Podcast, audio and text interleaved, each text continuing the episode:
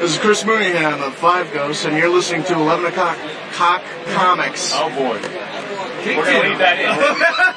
That in. This is Chris Mooneyham of Five Ghosts, and you're listening to 11 O'Clock Comics.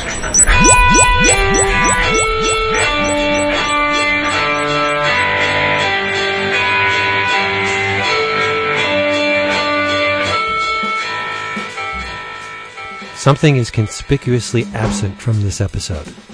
Yep, pouring, pouring one out for our homie who's not here anymore. It's terrible. It is.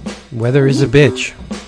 Shout out to uh, King Dap, David David Price, our third co-host. He is not here tonight due to uh, the horrible electrical infrastructure in Putnam Valley, New York. Plagued by the weather. It's terrible. But Kind of lucky, kind of lucky for us that we that we had had set up tonight what we have set up. it's So true. it's not just me and you right. monologuing. But it would have been fun. But Have you and I ever done an episode just the two of no, no, we haven't. In ten years, we've never done that. No. I'm kind of scared. you don't like me. well, there's that. And then, you know, we don't read the same books. We read so many of the same books. That's ridiculous. No, I would love to do an episode with just you. well, we'll do. We'll make it happen. Okay. But that will be salty-er if we do that. Decade two, we'll do it. Okay. But we have guests this week. So that's a good thing. Not one, but two. That's true. Two two great tastes that takes great together. Yes. That was kind of dirty. I didn't intend it to mm-hmm. be. and who are you? Yes. All right. The drums have stopped, and it's 11 o'clock comics, episode 541. Wow. And I am Vince B. Indeed, you are, and uh, I am not David Price. I am Valofax. No, you're not, Valifax. You're Jason Wood, everybody. And unfortunately, if you didn't hear our little uh, banter before with all the drums, Dap cannot be here this week because he's having problems with power outages, as in he doesn't have any.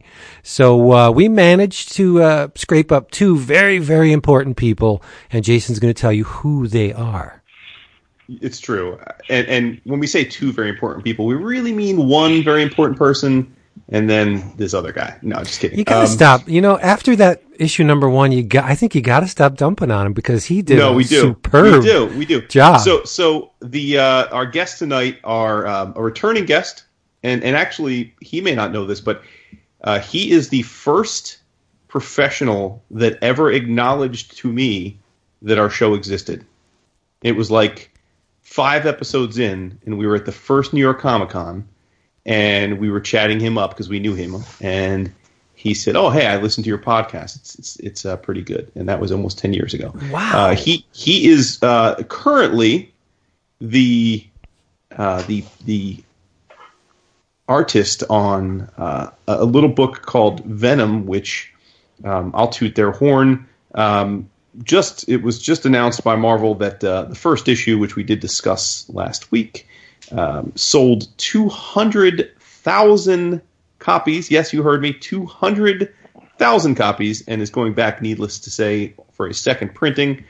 Um, but he, you also know him as uh, one of, I'd say it's fair to say, one of Marvel's most stalwart uh, artists for God going on a decade now, um, and he has probably drawn uh, the characters in the Spider Verse more than just about anybody um, of his generation. I think it's fair to say between uh, this between Venom and Amazing Spider-Man, Renew Your Vows, and uh, uh, and and of course uh, he did a bunch of uh, books prior to that that were all related to the Spidey titles. He's also done Wolverine. He's done uh, he's done She Hulk. He's done the Avengers. He is Mr. Ryan Stegman. Hey guys, thanks for having me. Uh, yes, sir. Long, first time, long time. Yeah, yeah. You've been on the show before. I know. Yes. So Many maybe se- time, Yeah. multiple Many time, time, long long time. time. Yeah, there you go. And and joining joining us is his partner in crime on the aforementioned blockbuster that is Venom, uh, and, and someone that we have uh, his ears hopefully have been burning because we have been talking about him quite a lot, especially in the last year. But um, we first came to know this gentleman's work, uh, although we didn't know him personally, way back uh, in, I think it was four years ago, 2014, if I'm not mistaken, on a little book called Ghost Fleet, which our long term listeners know as the book that uh, when we first discovered it was also our entree into uh, Daniel Warren Johnson, who who has uh, now become a good buddy and and uh, multiple time guest on the show.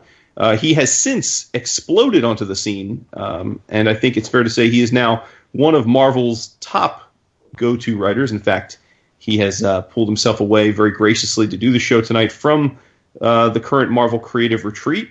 and he also has been kicking ass on his own creator-owned titles, um, including God Country and Baby Teeth and Redneck, which I just got caught up on in anticipation of his appearance. He is everyone's favorite new writer, Mr. Donny Cates. Hey, everybody. Welcome to the show. Awesome. Hey, it's it's it's so. Thank you guys for having me. I wanted to um, I wanted to say something really quick. I think maybe a lot of people who listen to your show assume that uh, you guys like edit this thing and you guys do your banter up, up top and then you like edit in the interviews. But I want everyone to know that we all had to sit through that whole thing.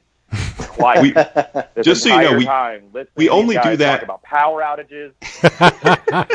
we, And he's at the Marvel Donny, retreat. That's amazing. you should feel loved, Donny, because we only do that for artists that we Absolute nonsense. we we only we only do that for people we consider friends. it's true. Well, uh, it, it's it's this is a great way to start a beautiful friendship. Awesome. And you know what's a great way to get books by both uh, Ryan Stegman and Donny Cates? Discount Comic I- Book I- I Service. don't. yes, Discount Comic yeah? Book Service, dcbservice.com, where you can get all your books, get them fast, get them shipped right to your door, including in the current previews catalog. Mark this down. Written by some dude named Donny Cates, with art by Dylan Burnett. Cover art by Jeff Shaw. It is the Cosmic Ghost Rider. I am so mm-hmm. stoked for this book. Regular price is I- I- three ninety nine. Your price one ninety nine. That's fifty percent off. There's no reason not to order it. DCBService.com. Keeping it short this week. Marvel Retreat. Boom. Yes. nice. Well, gentlemen, welcome, welcome, and and let me say, I have to say, one of the funniest things ever in uh, in relation to now that we've seen the numbers for number one is, um, you know, Donny, you know, we've been chatting for a bit trying to, to get you on, find a time, um, and then Ryan hit me up and was like, hey, you know, I know you've offered having me back on the show, like, let's do it. Why don't we do it before issue number two's final order cutoff? And I was like, absolutely, let's do it. And you know, I can see that you'd, you'd want to come on our show to make sure that the numbers are tight and right for number two because you could use the boost. Yeah, you absolutely. could use the use the boost. So, so guys, let's be let's let's start with. I mean, two hundred thousand copies. Now, um, for our, for our listeners who don't pay attention to the numbers, that's big numbers. It is unusual in today's Diamond Direct market for uh, a single issue to sell more than 100,000 copies. That is highly unusual in today's market. Um, and uh, so, needless to say, that is a smash hit. Um, I'm, I'm going to even give you guys a pass for the fact that you outsold Domino number one because that I was rooting for that. But that's okay. I'll get past it. Heaven Um, forbid. But uh, how, how, what was your guys' reaction when you found out the news? Well, it wasn't as high as we wanted. um, uh, it was, you know, disappointment's a strong word. Um, but you know, we were hoping for a Millie, You know, Yeah. Mhm. but and you know, like Jim Lee style. I mean, a quarter of a milli is great, right? it's a great base. It's a great place to start. Starting point. Um, yeah, I, I, I, all bullshit aside, um, that was our like uh, me and Ryan. Me and Ryan talk almost every day, um, and that was our kind of our our little mantra as we were working on the first issue and the subsequent issues and everything. Um, was uh, it's gonna sell a million copies, bro. It's gonna sell a million copies. But I think secretly both of us were, uh, you know, obviously all creators. I think no matter how big you get or how big the book is or the project is, you worry, you know, you get stressed out, and then I think I think I can speak for Ryan that when when we when we finally got the final numbers on it, we were both uh, blown away. I mean, Yeah. uh, just absolutely uh, surreal, and um, I don't know, huge. I, I I Ryan had to talk me down from because we got those numbers before the first issue came out. Oh, Um, nice. And and uh, my immediate thing is I called Ryan and I told him, and he was like, "Why aren't you screaming happy?" And I was like, "Dude, what if they hate it? Like, what if everybody hates it? What if it's the most ordered thing that I've ever written, and now everyone hates it?" Um, so I think I'm able to now that you know it's it's out and and and the Venom diehards and the new fans all seem to really dig it. Um, yeah, I'm really really proud of it. I'm I'm really proud of the work that that we've done and how people have shown up for it. Yeah, I, I like you said, we would we would text each other that million copies, bro, million copies. But honestly, I I thought it was a joke to me, and I would have been if he would have called and said, "Hey, we sold 110, 110,000," I would have been like, "Holy shit," you know. But when he said, you know, 200 and you know 200 plus or whatever, I was just like, I kind of thought he was joking. I thought Venom doesn't sell 200,000 copies, so it's pretty awesome. Yeah. Well, uh, listen, well deserved. Um, you know, I, I, I don't know that I would say um, like I'm a crazy Venom fan like like by by nature, and I thought the issue was was awesome. I really thought you guys knocked it out of the park and, and reeled me in. Um, Thank you. Yeah, for sure. Yeah. Uh, I just so- got to get something out of the way real Go quick. ahead. Yeah. I've been a fan of Ryan's work for a long time. Mm-hmm. Ryan, you always do a great job, but this is by far the best you have ever looked, in my opinion. Thank you. Yeah, I, I, I, I agree. attribute that a lot to. Uh, well, uh, you know, CB came in uh, as editor in chief, and one of the things that he told me was he was like, "I think that you should try just being a penciler," and that's kind of like a tough pill to swallow for an egomaniac like myself, because I'm like, I, I think I'm a pretty good inker, what you know, and uh, they were like, "We'll find you a really good inker, and we'll try that," and then you know they got me J.P. Mayer, who I'd never heard of and I was kind of wary of it and kind of freaking out. And then he started turning in stuff, and once I saw it, I was like, now I, I felt like I could open up everything that I had been trying to do, and uh, he does such an amazing job, and uh, I think that like informs the way that I draw things now, where uh, I I used to when I was inking myself, you know, you have to figure out a way to get things done faster sometimes. So I don't have to do that now because now I just leave all the, the that hard shit that I would have not taken the time on to him, and I can focus on the other things. So yeah, I got really lucky, especially and Frank Martin too. Like it's just kind of a perfect marriage of styles. Right. I mean, there are a number, to my eyes, there are a number of showpieces in this book.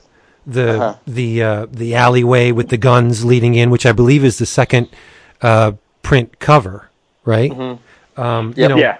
the uh, the truck scene with the double page splat. I mean, that is a great spread.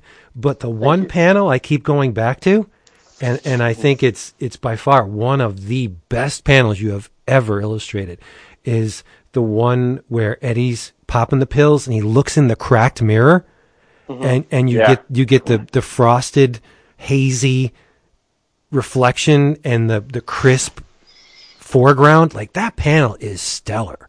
I just keep Thank looking you. at it and I'm trying to. I, I, I said to myself, it's got to be Frank, right? It's got to be Frank Martin with the color. but, uh, no, it's just it's impeccable, and I'm I'm not you know no bullshit at all. This issue, you just you. I even texted you. I Twitter uh, sent you a direct message on the Twitter Yeah. right when I was done reading it because I thought like, holy shit, he leveled up again. Yeah. Well, what Yeah, did I we think- say? What did I say to you on the show? I said, I said, I, I not that Ryan's ego needs the boost, but I think it's it's his best work ever. Right. Yeah, I, I, another thing, I think that Donny's a particularly visual writer. Like Mhm. he comes at it from, uh, he he has he he comes at it. He writes for visuals.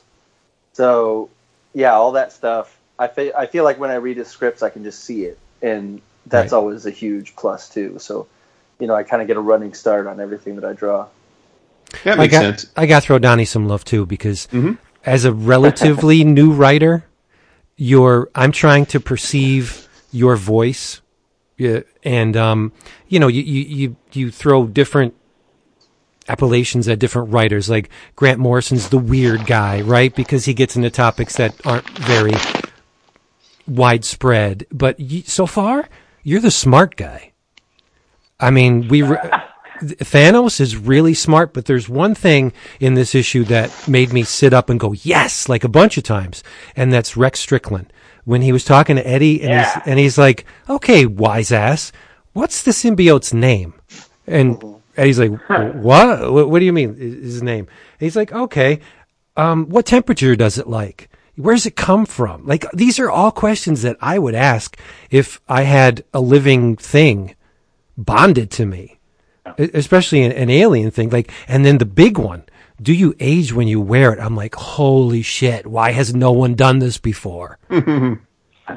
That's a great scene. Well, I mean, uh, oh, well, thank you. I mean, all, to be completely honest, that's all. Um, I was talking to Ryan about this, like how surreal it is to be writing this character because Venom is is one, of, if not my favorite Marvel. It's a guy that a character that's gunning for as soon as I got there. I was like, look, if it ever comes up, you know, I'm not trying to be uh, predatory or anything, but if you know, if Costa's run comes to a close while while I'm here, I'd love to throw my my hat in the ring. I mean, I was doing that back when I first got Strange and I first got Thanos. I mean, I I wanted this, and and it, partly because I grew up reading Venom and and, and learned how to read on Spider-Man comics with Venom Enemy. He's a real big reason why I'm even here, and all those that are in there, those are questions I had since I was like three you know, and and and like me, I in story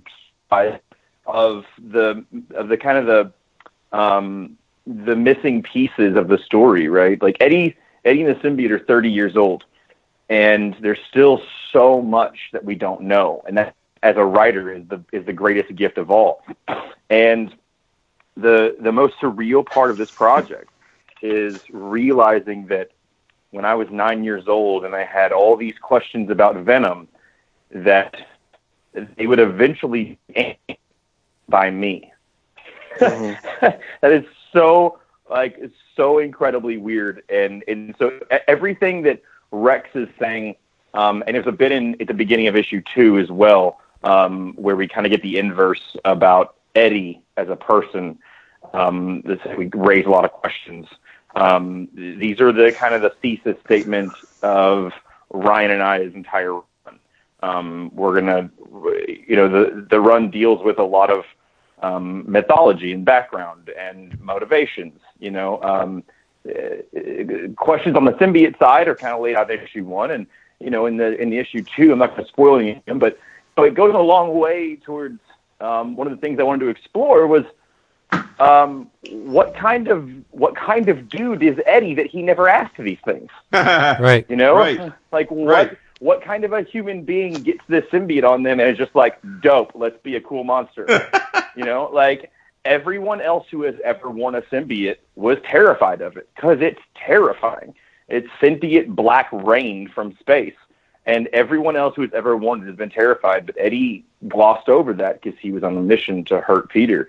And so, you know, Ryan and I wanted to make Eddie afraid of his own shadow again and explore why he ha- why he hasn't been up until now. So, with Donny, I mean, with um, you know, you mentioned obviously this is a character that meant something to you when you were coming up. Um, did you like? Was this an opportunity where um, you know you started doing a little work for Marvel, and then they kind of said, "All right, well, you know, what what characters would you like to take a spin on?" Um, just just wondering how how it came to be that you got uh, to to to do this book, and then um, it seems obviously like you and Ryan are uh, are fast friends here, but. Uh, you know, Ryan being a, a former Young Gun and a Marvel stalwart, did you guys get put together by CB, or or did you guys sort of uh, meet uh, in other ways and say it'd be great if we could work together at some point? Just curious how this all came together. Ryan and I have known each other for a while, but not in any kind of like we've never we never like hung out. We were we ran the same circles. Like you know, if there was a a con and there's people, all the creators hang out at the bar, I would see Ryan and his wife, and and we would have uh, friends and everything. But we never we never had a friendship really until Venom, and then um, yeah, it, it was Devin, who's our editor, and Nick Lowe um, talking to me about w- w- when I got the book and saying, you know, what do you think about Ryan? And I was like, that's dope. Let's do that. And then Ryan and I just get, get getting on the phone um, and actually before Ryan accepted the gig, um, I you know I can kind of uh, credit it to CB because CB was like, hey man, you know Ryan has a few other offers for books and everything. You know it might help if you want, call him and like tell him what the story is. And so I did, and I, I called Ryan, and I mean I I could I could tell right away that if Ryan chose to do it, we are going to have a good time because we had really similar um, storytelling aesthetics. Like the things that got me excited about the story when I was telling the story to Ryan, he would go like, "Oh man, yeah, that's dope." Like, I mean, we were we were, we were hitting it off really fast. Um, mm-hmm. and really, I think that I mean, I can I can talk about. I mean, how I got the book was was was was not an exciting story. I they all knew that I wanted it. I'm under contract. I have to be on a certain amount of books a month. Um, mm-hmm. Costa's run was coming to a close. Thanos did really well for them. They wanted to put me on something that I could like sit down on and it be like like uh, I, I could actually you know do more than a mini or 14 issues like I did with Strange. They wanted to give me something that was a long run, and it, everything kind of conspired to where it was Venom. Um, but for the me and Ryan of it all, um, you know, I I I personally think as a guy who who I, I used to run a bunch of comic book stores and have been a diehard comic book fan my entire life. I still read a lot of comics. I think that fans uh, can instinctually tell and react to when they feel that creators are having fun and that are locked in with each other. And I think that that has been a massive part of this book's success. I think they can tell from from Ryan's work in the book and from Ryan's Twitter feed and from me and Ryan's relationship working together as uh, as like kind of a gang. I mean, honestly, like it feels like a gang, like the Venom gang, and we are on on Twitter getting out there and and and and you know throwing down challenges and being like, you know, our gang is cooler than yours, and you know we're we we're really we're a really tight team, and I think it shows in the work because we're all excited. This is, I think, to, from from the very top in, in like editorial all the way down to the entire line, everyone in this book is passionate about it. Everyone is like, this is dope. Let's do this. Let's make this the greatest run on this character of all time. Um, and I think fans can always tell. Nice. And it's a funny so, book too. Yeah. In, in spot, the one uh, part that I just absolutely loved was you used one one of my all time favorite Spider Man villains, the Grizzly. Oh, oh, the Grizzly. the Grizzly. No, I love the Grizzly. And not only does the Grizzly appear, but he tells Jack O' Lantern that his costume is stupid. Like, yeah, the, the Grizzly. the ball's on Grizzly. Yeah, yeah. yeah the ball's on Grizzly. Guy's in a bear you know, costume. Okay, that's a perfect example of Ryan and I working together as well as we do because no no bullshit in the script. If you were to read my script for Venom One, I had Jack in there, but I literally just said, "Hey, I don't know which Spidey villains are available, so Ryan, uh, do whatever you want here. Nick Lowe, Devin, give us a list of who we can use." And they sent us a big list, and Ryan chose Grizzly, and nice. Because that because that because that joke is a billion times better if it's the Grizzly saying it. Right, that's sure. Just, that's just little things that like if Ryan hadn't done that, maybe that that scene probably wouldn't have suffered from it, but it elevates it into a new a new thing if mm-hmm. the artist is thinking and enjoying it and and, and is and is like improvising in the same key. You know? Yep. Sure. I agree. Agree. Yep. You know, uh, Ryan, you mentioned that you know when you got when you're work because you've worked with a bunch of different writers, obviously at this point, tons. I don't right. even know how many, but um, you know, you mentioned that that Donny sort of writes visually, and, and I presume that's that's part because Donny, you went to SCAD, right? So like you have a background in illustration. Yeah. yeah right. Yeah, yeah, yeah, yeah, totally. And I I also subscribe to the motto of um, Unleash the Beast. You know, I I I I, mean, I I did a book called Ghost Fleet, which you guys talked about, in which I was just like, dude, it's Daniel Warren Johnson. At the time, no one had ever heard of Dan. No one, no one had ever heard of Daniel. But I was like, dude, like, look, the story's not gonna suffer from us doing this. So like, let's let's introduce the world to Daniel Warren Johnson. Like, let's do 14 double split page slashes of truck yes. fights and just like show off. I mean, I think that I that comes from me being a retailer of just like reading things and being like, yo, you have this enormous artist on this book, like you just gonna do talky scenes at a bar? Like that's fine. Like, that's totally fine. But unleash the beast, like you know. Mhm. And uh, it's funny that Venom straight up gets into a fight with the Ghost Fleet in the first issue. Which is Yeah, something that I didn't realize until it came out and, and Twitter exploded at me. Mhm. yeah, Donny, you know, you're like uh, an adopted member of the Felix comic art family at this point because you've you've been you've done books with with Daniel, with Ryan, with Jeff Shaw. I mean, multiple books with Jeff. It's like uh, it's like pretty much anyone you work with is a is like destined for Yeah. Felix comic uh, art fandom or fame. I've well, it, it's it's funny. Ryan's actually the first dude that was with Felix before, um, because I, Yeah. I I I was on a on a string of artists in a row that I just went to Felix when they started on the book. I would ask my artists because I'm friends with all those dudes. I I I get along with artists sometimes better than I do with writers because I grew up with Mhm. them. Um, and so I would ask them, like, "Hey man, you got a rep because you're because you could be making a lot of money." And so I became an art dealer's dealer.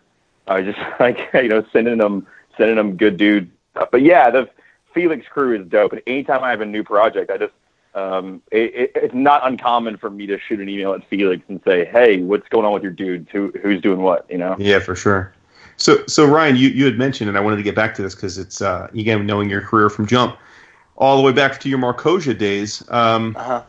JP Mayer, like you said, I have to say, you know, I feel like Vince and I and David, like we've got a pretty good handle on the industry. Like I feel like there's not too many too many people that are coming up even that we don't know about even before they blow up. And so I got to say, I I didn't know the name. I, I didn't know J- JP Mayer until uh, I saw that he was your your inker. And I'm, I mean, you've already mentioned it, but I was very intrigued by that because. Like it's one thing, like you said, for you to decide to use an inker, but it's another thing for it to be someone that I, I wasn't familiar with. So uh, Yeah, no, that that all credit to Rickey Purdin for that one. He's the you know talent management guy at Marvel, and and uh, I had put out a list of guys, and pretty much all of them were at DC, so they knew what type of art, inker I wanted, and you know like Danny Miki and Glapion and uh, you know guys like that, and then Rickey was like, "Oh, I've got this guy," and he sent in some samples, and he normally inks, so you know, uh, Ivan Reis style guys, but he's like he sent in samples that were not like that. They were more like those guys that you like, and so I wanted to show them to you, and I saw them, and I was like, All right, let's give him a tryout page, and then you know he did one page, and we were like, oh god, this is Yeah, exactly what I was going for. And then he turns out to be like the most reliable uh, inker ever. Where he, I turn in a page and the next day I get it back, and it, it's it's crazy. Like he's a, I, I can't believe how perfectly he's worked out because, you know, this could it could normally there's like a, a, a growing pains period when you Mhm. work with an inker where you're both you're going back and forth, and then you find the style finally on like your third issue. But he had it from page one. It was it was crazy. And then we talked, and he was like, "Oh yeah, no, my favorite inkers are, you know." And he said the same guys that I love, and I was like, "Oh yeah, no, this is gonna go great."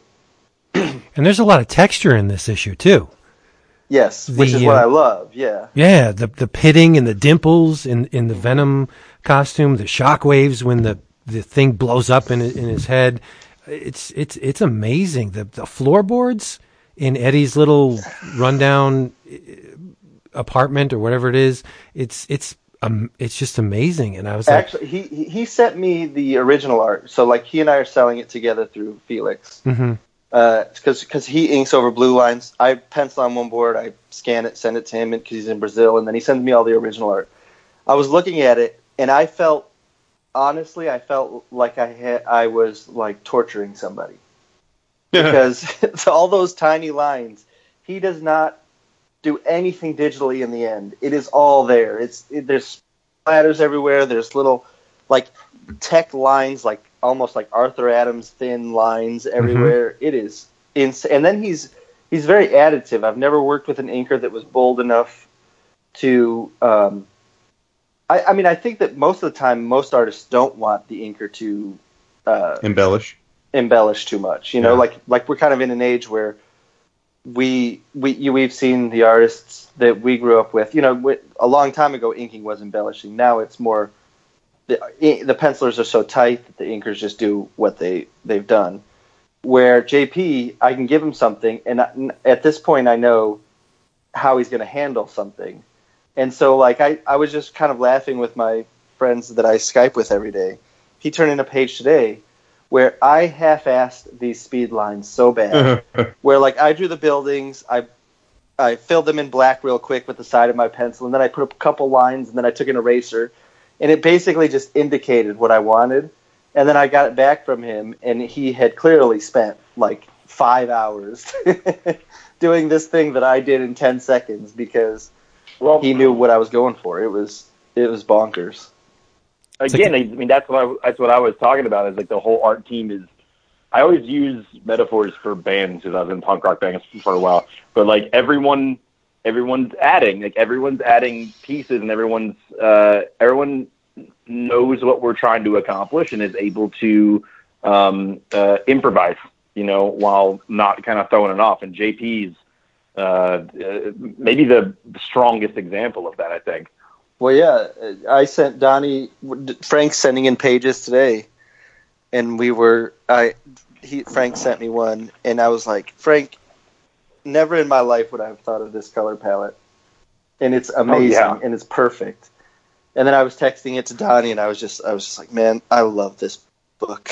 you know, like that's honestly how I just felt at that moment. I was like, I can't believe this is happening. Like the synergy here is just too good. We getting No a doubt. hardcover out of this? Right. I hope. Oh, so Yeah, we'll get maybe, maybe always- like ten of them. You're always talking about hardcover. Like an omnibus. Yeah, yeah, yeah. Yeah. Oh, for sure. No, this Listen, there deserves was- I- I hardcover just- listen, treatment. I just received a Carnage omnibus, so there will eventually be a Venom omnibus of this. I'm sure. They, they, they will not hesitate to do that. For sure. Oversized. Yeah. Sure. Big So- ass, yeah. We're So- gonna do an so- artist edition, all of it. Sweet. course. Oh, nice, nice. All right. yeah, D- DC, you'll do an absolute version of it. um, so Donny, you are currently at, or at least I don't know if it's wrapping up, or you're in the middle of it still, the, the, the Marvel Creative Retreat. I know you can't talk about that. My question is more like, you know, I think when we when we have creators on, especially writers, that um, you know, like like I think the average comic reader probably looks at you as sort of a new guy, right? Just because like Right. let's you know, fair or unfair, still a huge portion of the of the readership is uh, you know mainly mainly big two or whatever, and and obviously you're, you're just Yeah. kind of coming apart on that. Um, you know, now as I mentioned, I mean, you, you, Ghost Fleet came out I think four years ago, so I assume you wrote it you know a year before that or whatever. So you've been at it for a bit, and I know, like you said, you ran comic shops before that, and you've had you went to SCAD. So like, I guess to you, it's probably been a really long journey full of twists and Huh. turns. To the like average Joe, you're the new sort of it writer. Um, is it surreal to you? Like at this point, like I don't know how I don't know if this is your first. I don't think this is your first retreat, but it's got to be like you haven't done too many of them. So like, are you still sort of like when you sit down in the first few minutes of the retreat and it's like you and you know everybody else and, and CB sort of calls everything in order? Is it like still surreal to you, or does it kind of just feel like like you're you're just you're kind of like you're totally part of the of, of the process at this point? Um, it's weird, right? Like I'm, I'm definitely. it's not that I take it for granted as much as I. Uh, everyone in the Marvel room uh, right now, um, it's so comfortable. Um, we we're talking about that yesterday. Like I'm genuine friends with everyone in that room. Like it wouldn't be weird at all for us to go out to dinner or like you know if they came to my to my to my town in Austin they crash on my couch like honestly like we all get along so well so it's such a nurturing and like supportive room that it does kind of lull me into this like oh hey what's up guys like yeah let's get to work like definitely you know and then like and then like Jason Aaron will outline some kind of crazy new thing that he's doing and I'll just he'll just be talking and I'll just be looking at him I'll be like oh wait, oh wait, that's fucking Jason Aaron. Wait, what? wait, what? The fuck is happening right now? You know, I mean, it'll it'll it'll happen every now and then. Like, um, there was something that we were talking about in the room today that was um, a huge, huge milestone thing that's happening, and I just I found myself being like, I. I I can't believe that I live in the timeline where I'm in the room during this, you know, Mhm. or I get to do this. I mean, I mean, Venom's a great example. I mean, I I find myself the writer of Venom on his 30th anniversary, the year his his his film comes out. I mean, it's stuff like that that you kind of have to stop and pause and go, like, man, that is fucking cool. you know, like that's.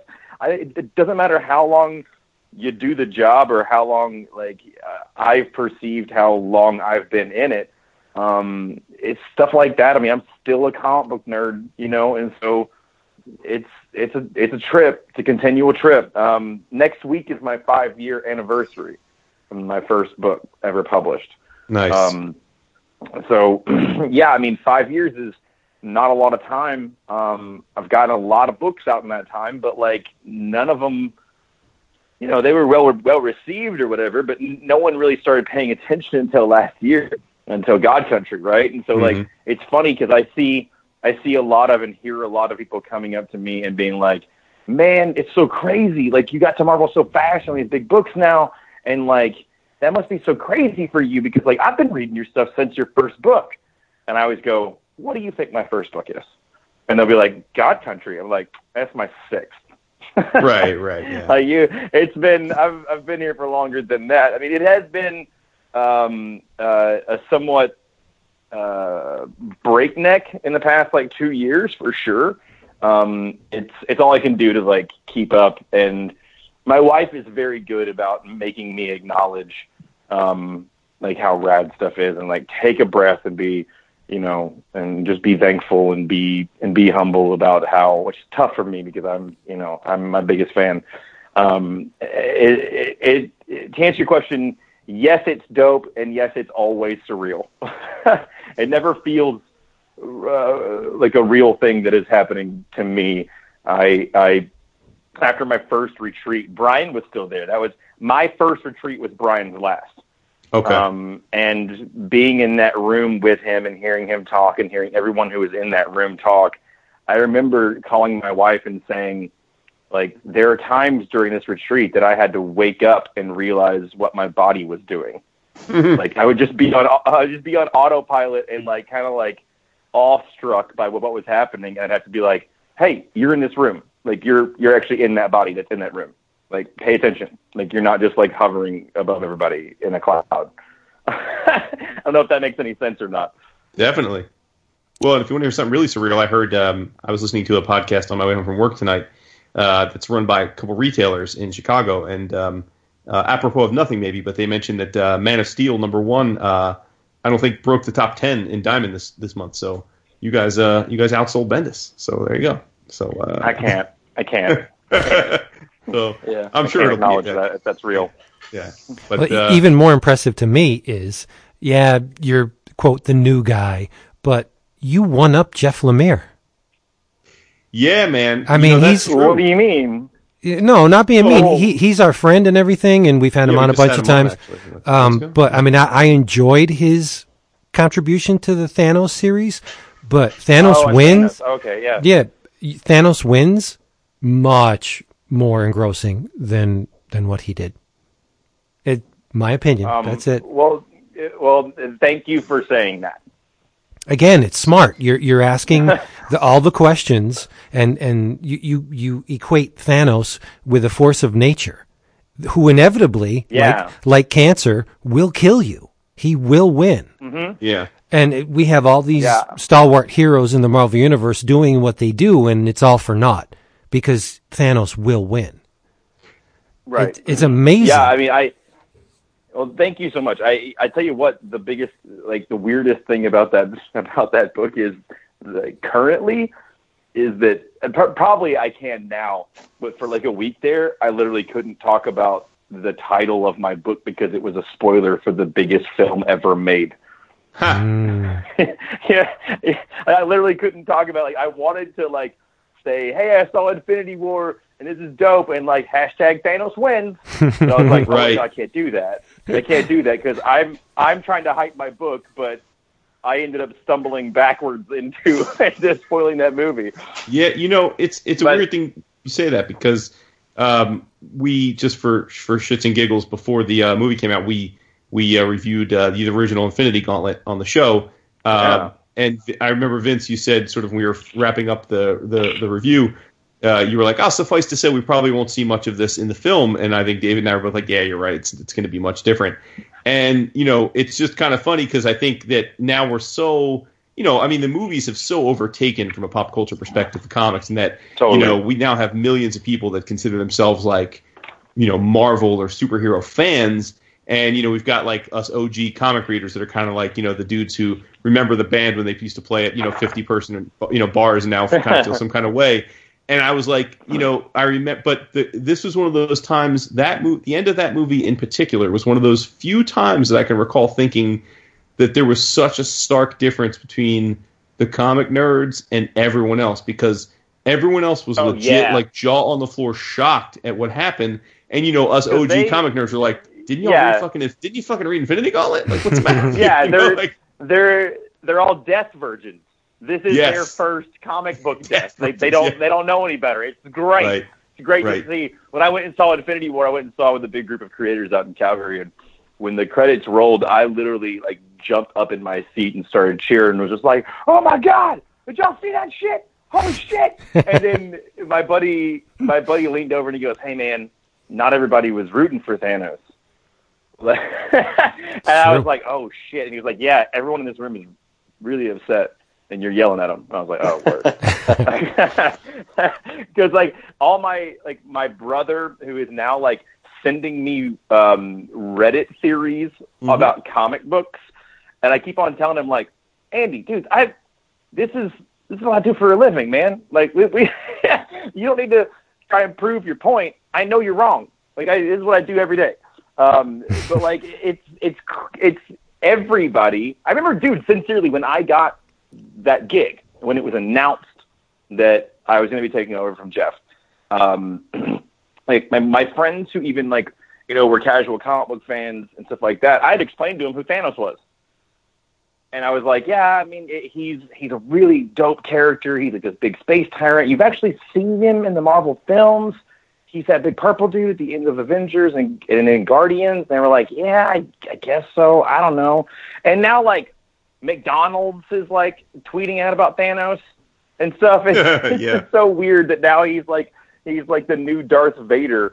Um, and like I I I think that that's really really cool. Um, and you know obviously they didn't adapt anything that I did for that film, but it was so funny going into that into that into that film. You know I was tweeting so much like about going to see it, and I would always tag them like like y- like y'all watch out. For real though, Thanos wins. That's what he does.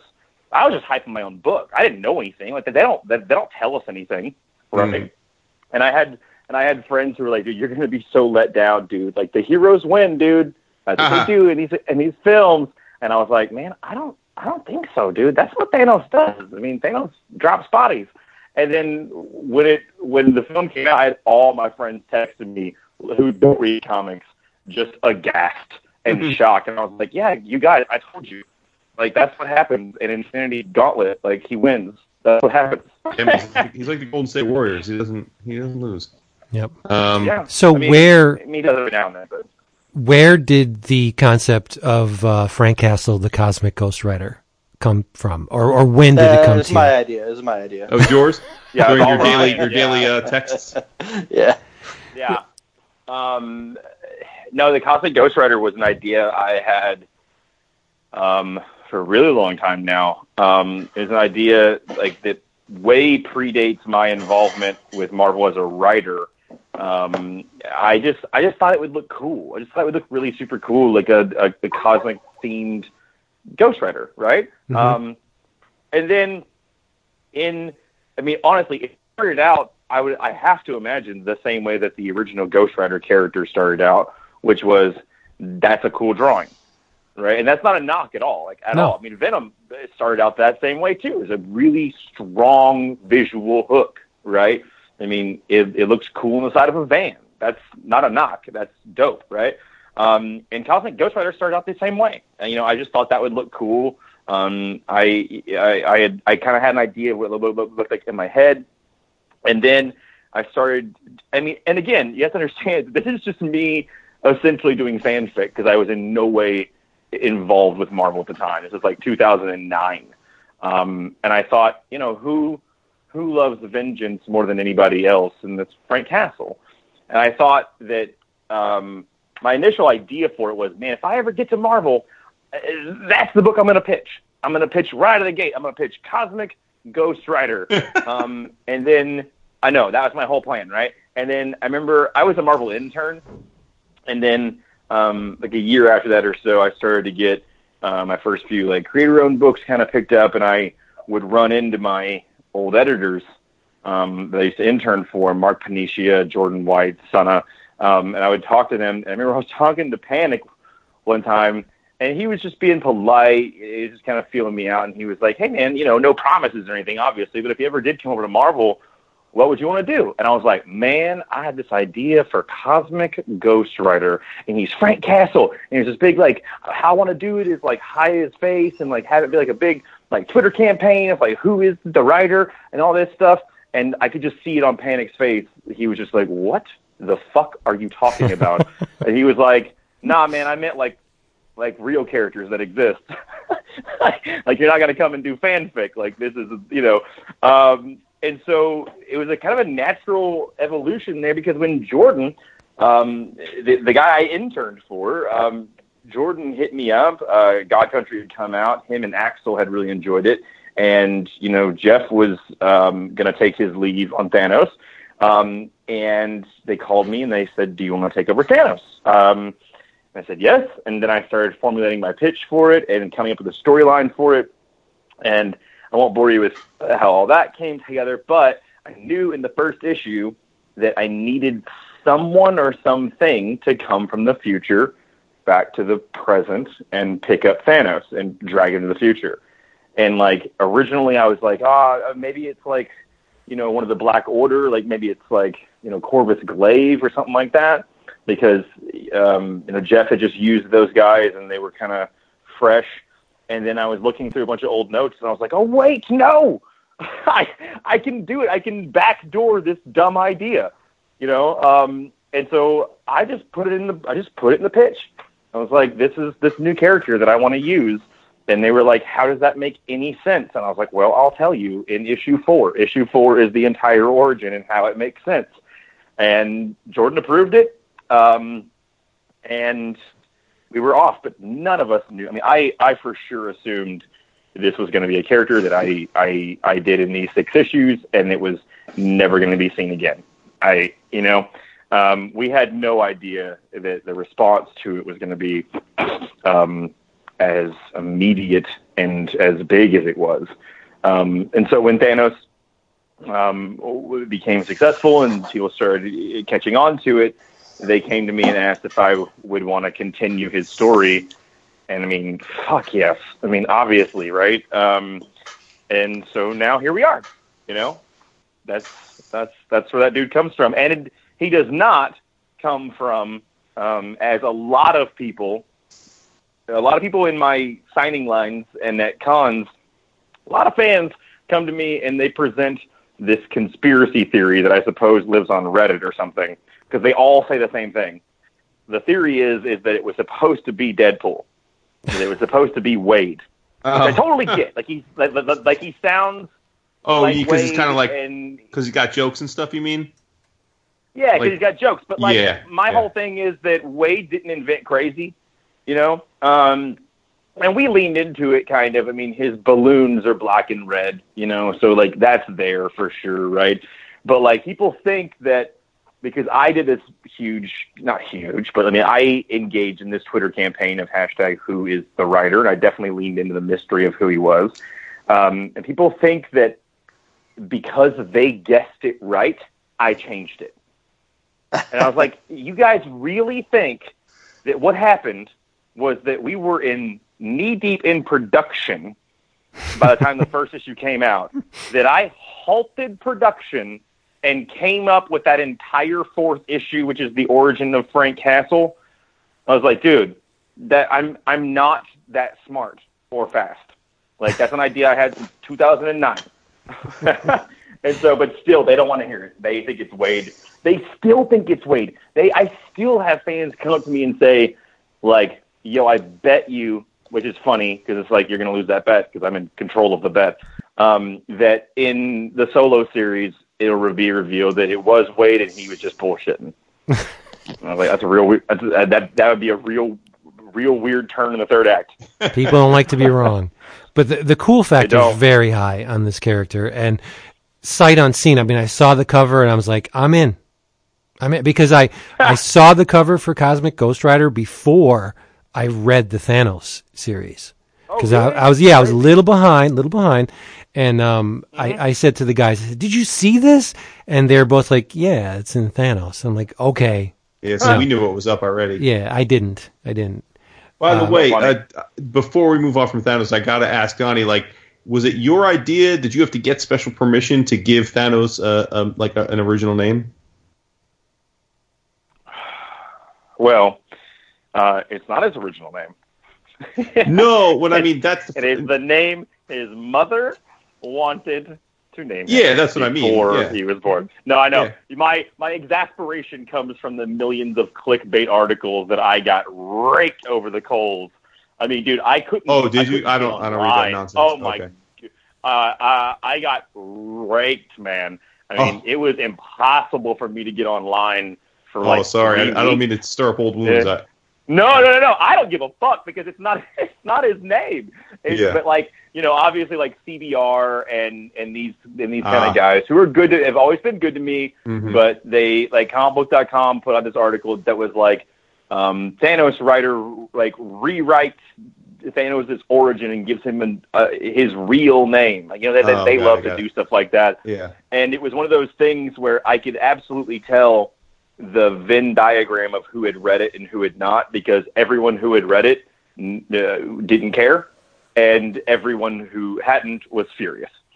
Um, um, but to answer your question, yeah, that was me. I I, I wanted to. Uh, I liked this idea that death had kind of been there from the jump. That death, you know, there's that. I don't directly say it, but I think it's it's it's somewhat strongly implied that the cold wind that whispers the name Thanos into Sui-San's ear was death. It was naming this child.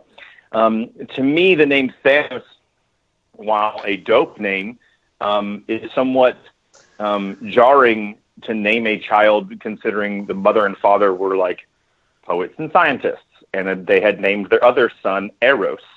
Right. These are pretty names. These are like pretty sounding names, and and also they're also names of of moons of Saturn. Yeah, Um, yeah, yeah. As is as is Dione. Mm-hmm. Um, and I just thought that Dione sounded pretty, um, and I like the idea that, I mean, it's like it's the Mister Sinister or or or, or Sinestro. Well, it's like, well, yeah, you name your kid Sinestro. Like, wh- what do you think was going to happen? you know, like, and so I just wanted to. I just like this idea, and I, and also just narratively speaking, I needed uh, a mechanism for young Thanos to believe that King Thanos was actually him Right. right? Because in a Yeah, world where was the there's yeah, trolls and Exactly. Yeah. That was like to tell me something that only you would know, and he's like, yeah, that was great. Yeah. But if you slice the word apart, Dion, part of it is God. Mhm. Dio. sure, yeah. Sure. Did you did you intend that or I this is my pat answer on this. This is this is my pat answer on that. I meant it as much as um, as Stanley and Jack meant all the shit they meant. nice. oh, all you non Namor- all you non Greek bastards are bastardizing the name, but I'll let you all go by that. Uh, na- uh, you know, Namor is the word Roman spelled backwards, but it sounds dope. Jason? Is it you know, Dione? Uh, It's Dione, yeah. yeah, Dione. Yeah. I like well, you know, uh, I, you know, one of us is the writer. Um, and, uh, I would, I would argue well done. that Well done. they were they were not in Greece. They were on a, a moon called Titan, so it's pronounced Dione. that. Uh, you're a I love pisser. it. Okay. Well done. Yeah, but Yeah, I got. I have to say, you have been incredibly blessed with your um, visual counterparts on oh, on all your stuff. Absolutely. Daniel Warren Johnson, this guy over here, Ryan mm-hmm. Stegman, and we Yeah. loved. Geoff Shaw. Well, I was just going to say, we loved God Country, and we thought it was a, mm-hmm. at the time, a visual tour de force. And then you take a look at Thanos, and it's like, again, what is Geoff Shaw eating? Like he just he Right. leveled up. He levels up every book. And that was your. Yeah. You've done four books with him now, right? Because you did Buzzkill and the Paybacks with him too, right? Yeah, Buzzkill Paybacks, uh, God Country, and now Thanos, and we are working on a new thing as we speak. So are you homies Um, way back? Like, is that were you guys friends before? you Yeah, from? SCAD. Yeah, Okay, SCAD. cool. Yeah, yeah. We, we both went to Mm-hmm. school together um, at SCAD. It was one of those things though that we, you know, just kind of kind of the same thing as Ryan is like I had always admired Geoff's art 'cause, dude, he was that good back in school, like for real. Um, and he only got better from there. Uh, him and Tradd Moore were in the same class. Oh my god! Um, and they were Yo. and Another they were both guy. yeah, well, and also those two are the reasons why I'm a writer because I went to SCAD to be a penciler and was in classes with Geoff Shaw and Tradd Moore, and I was like, mm, I need a new plan because I'm never going to be as good as those guys. Uh, yeah, Geoff is um, he's one of my best friends on the planet, um, and the I, I I look for certain things in artists. Um, my priorities that I look for um, are very specific. I, I tend to think that any working professional should be able to pull off any act, any like big time um, action scenes that I ask of them. Any of them, right? If you're working in modern comics, you should be able to draw a fucking big rig truck fight. But what what Daniel does, what you know Dylan Burnett does, what Ryan Stegman does, what Geoff Shaw does, um, they can all act their ass off. They can sell a quiet scene of two people talking. Yep. That to me is more important than anything else, than any flashy anything. Um, I, and I, I, I literally, I mean, I look for that. I turn artists down all the time because I go through their portfolios and just a bunch of Mhm. big dumb action stuff. But then when I see two characters talking, it's like, dude, this is so empty. It's so obvious you're bored. It's so obvious Yep. you you you want to get back to the fights and and tights, you know. And Ryan sells the shit out of it because I I am a very visual guy in that I went to that, but I also I like to think at least that that that action is only it only works because you by the time it happens you should be emotionally tied Yep. and it's hard to be emotionally tied to characters who were dead behind eyes Right. you And know ju- um, just to- and go ahead yeah No, I was just gonna say, just to swing it back to Ryan. Um, in equal measure, I mean, yeah, the the big scenes in Venom number one are the wow. I mean, jaw dropping. But it's the quieter moments that are equally compelling for me. Yeah, no, Well, yeah we had because that. you wouldn't Go ahead. go ahead man Oh, we had that big scene with the Rex and and uh, Eddie talking, and that's you know, in it's a thirty page issue, so that was like that was a lot of, a lot of pages in a row, more Yeah. than you would normally Mhm. do in an issue of two people Totally. talking. And I started getting a little nervous. I was like, uh, "Is this is this going to work?" But I felt I felt connected to it the whole time, and I actually I think in the end that's that's one of the standout scenes from the book is those two sitting in a room Yep. talking with Yeah. you know Yep. one overhead light and right dingy in yeah. a furnace yeah, right exactly Yeah. I mean, the thing is, like you you wouldn't buy Eddie throwing himself into a truck and Eddie um, going headlong into danger after danger after danger if you didn't believe from the opening pages, from a simple scene where he looks in the mirror, that he this was a man at the end of his rope that would do anything to fix his Yep. problem. Yeah. You know, if you didn't if you didn't believe it, this is a man that was about an hour and a half away from killing himself, then you wouldn't buy Mm. anything else. Mhm. You know? Yeah, you know, Ryan. I mean, uh, you know, I love your work, and, and I, I, I do think you're great at, at action, certainly. But but uh, for me, dude, and this issue really illustrates it. But I think it's it's it's it's something you've done in many of your uh, books. I, you your eyes are extremely descriptive. Like I, I've always, you know, you know, I collect a lot of art as well, and like for me, like like the artists that have it, like, are the ones that like can carry that kind of panel. You know, like where the where the it's just a face you know, quote unquote talking head, but that but it still tells a story. And I, I Yeah. think that's probably I don't, I'm not an artist, but it always struck me as like that's a talent. Like that, like when, when you can captivate me when it's a when it's a person or two just on their faces, uh, that that is hard to do, right? I mean, we can all be captivated by a double page spread where 17 you know superpowered beings are fighting each other. That that's super dope, and we all love that. But like when you can just when you can just sell me a story based on you know eyes and sort of facial features, that that's that's special. Yeah, I think that that's well, thank you first of all, but I, I think that that's um, kind of a thing that separates uh, artists. Is Donny and I have talked about this the selling the drama because these you know comics are melodrama, Mm-hmm. and I kind of I guess I kind of take a lot of cues from manga in that sense where they do those simplified um like symbolic faces but they but you know you kind of they're always emoting in a certain way uh to like to an extreme degree. And that's Mhm. kind of what you need to do even when you're drawing somewhat you know more realistic. You take those symbols and you then you just turn them into a more realistic version of the symbol. And uh it you know it helps to sell the drama and sell the mood of everything. Sure, sure.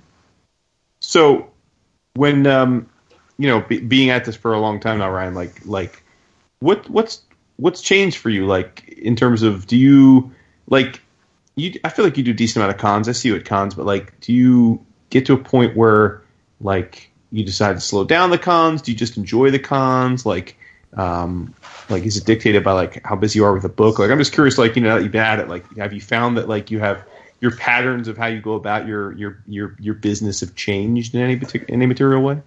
Yeah, I mean, for sure, I, I do less cons. That's, Mhm. I mean, uh, there was a time where you know conventions felt like a necessity. Like I have to get my face in front of you know this person and this person and uh, all that stuff. But um, now the cons are just kind of they're more they're more chill, but they're less necessary for Mhm. for me. So yeah, I've been doing less of them. Um, but you know, at the same time, I, I still try to find ways to connect with um, fans and everything. But um, yeah, over time, I would say you know, my wife is very very good about saying to me, "Hey, uh, you know how you're asking if if we can do this one convention and you know wherever." She's like, "Remember how you said you don't want to do as many cons?" You know, and uh, I always forget, and I always want to do them, and then she'll talk me out of it. And uh, you know, I just did one in Mexico. Uh, oh, were you down there? Was that the one that Scotty was at? Uh, the Yeah. Oh, cool. and we had an unbelievable time. Uh, but you know, like now I'm behind on work, and hmm I got sick and all that stuff because you know you're traveling and Yeah.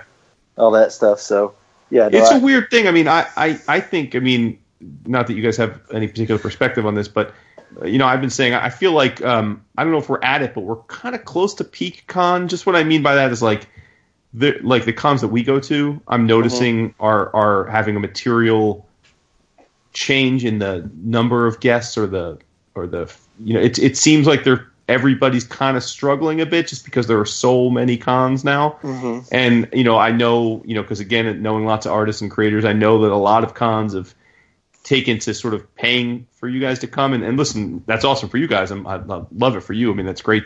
Nothing's better than like getting paid to go to a con versus having to sort of pay for your own table. But like, I, I don't know how sustainable that is. Like, you know, me, the business guy, I don't know how sustainable that is. Like longer term, I'm sure, you know, the big shows, obviously they, they, they, they can, they can afford to do these kind of things. But like, I just feel like a lot of these shows I've never heard of and suddenly someone mentions it to me and I look like I, someone just pointed out a con to me, um, that's like a week after Heroes, and I looked and it's got this incredible guest list. I'd never heard of it before, and then I hear that like they're paying guys to come out there, and I'm thinking this is probably not going to end well. But I guess like from your guys' perspective, it doesn't really much matter. I mean, you just sort of like like like take take advantage of it while it's while it's kind of there, right? And then like uh, Yeah. yeah, yeah. I would say that you know, like there was the '90s comic boom, um, where you know everybody was making tons of money or whatever, and right now we're seeing sort of the convention boom. So you have to figure out how to take advantage of it in a way. But yeah, I agree. I, I don't think that it, it's possibly sustainable. I mean, maybe it is because you go to these things and there's act yeah. tens of thousands of people at every single one, but Mhm. uh, they it doesn't seem like it could go on forever. But you know, maybe that's. I mean, I think that people could you could technically like if you are in this business long enough, you could definitely just be like, you know what, I don't want the grind of pages anymore. I'm just going to work on the weekends by going to cons. Oh well, shit. I mean, there's a ton of people that do that now, right? Yeah. that's that's no that's no secret, right? I mean, you Yeah. know, there's plenty of guys that just uh, make their living doing that. For sure. Yeah, Uh, and so you could just make your living doing that now, and it's kind of nice. But yeah, I, I love doing. I love telling stories, so Yeah. I get a little antsy when I get kind of when I get bogged down in the ancillary stuff. For sure. And and Donny, for you, I mean, has the con scene changed a lot? I mean, I guess this year is probably the year where you're going to feel it the most, right? Where like you're going to start having to sit at a table and there's going to be lots of lines and do lots of signings and all that sort of stuff, right? Yeah, I mean, I am definitely doing more cons than I ever have this year for sure. Um, I am going to MegaCon Florida at the end of this um, at the end of this month, and that'll be the first one since Venom came out. Um, so I imagine that'll be uh, hectic. Um, but yeah, definitely. Here's the thing: is like I started getting invited to all these shows and was just like, oh man, I've never been like I've, I've always like gone on my own dime. I've always like just gone to just just like what Ryan was talking about, gone to like put my work in front of somebody or or or, or meet people or whatever. And now it's totally not that, you know. But I I pretty much said yes to like I said yes to a lot, and then my workload like quadrupled, and so I'm learning that balance this year of like how many I can actually do. And um, for anyone who's hearing this who wants to see me at a show, this this year is the year because 2019 I'm cutting way down. Like I might yeah. do two next year. You know. For sure, for sure.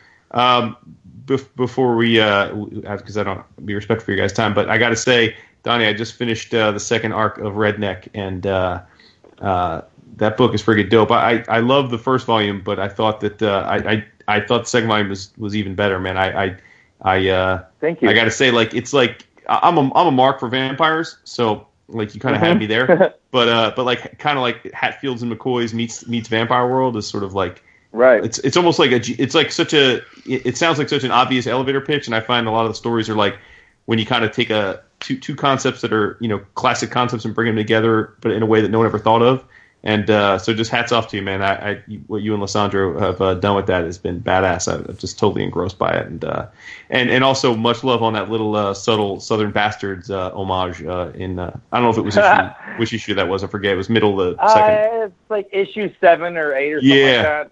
Yeah. Um, I don't know if you're caught up, Vince, but there was a point where they they have the radio on, and it's it's a it's the radio's talking about a uh, a dust up at a, uh, Rebs game at a Rebs game. Yeah, yeah. So it's a little, yeah. little homage to tip of the hat to, to the bastards. Yeah. Now, yeah. now the now I, I definitely asked the Jasons uh, if I could do that, um, and and uh, in their own words, the most uh, the most science fiction element of all of Redneck is that someone in East Texas would give a shit about an Alabama football game. I, dude, I'm so f- glad you brought that up because I didn't want to put you on on Front Street, but I'm a huge sports fan, especially football, and I love that you did There's it. no way. Like, but then I'm sitting there thinking, I'm like, wait a minute. I'm like, did they? Because I knew the first, you know, they were in Texas and then they had to escape. Spoilers to those right. read it, but and I was like, oh wait, I'm like, did they escape to Alabama? I'm like, oh no, they're still nah. in Texas. I'm like, yeah, wait, why did they listen to Alabama sense. football? Because yeah, like Texas football is just, ball, know, yeah, you know. Yeah, if it was college ball, then like like like maybe he would be listening to that if they were up against somebody. But like high school ball, yeah, no he's way. you know he'd be listening to like Odessa Permian, right? Like right? Like yeah, that. word. Yeah, yeah, yeah. Yeah. Or Katy. Yeah. Yeah, but either way, I thought it was fun. It was fun to see you do that. Yeah, so. it's, it's super fun. Yeah. Well, thank you so much, man. I uh, that's is weirdly enough the hardest book I write, and uh, at times the most gratifying. So uh, sure. thank you so much. Oh yeah, definitely, definitely. And it's still it's you're you're, you're going to keep putting putting it out, right? Right. That's that's not going. Oh yeah. Cool.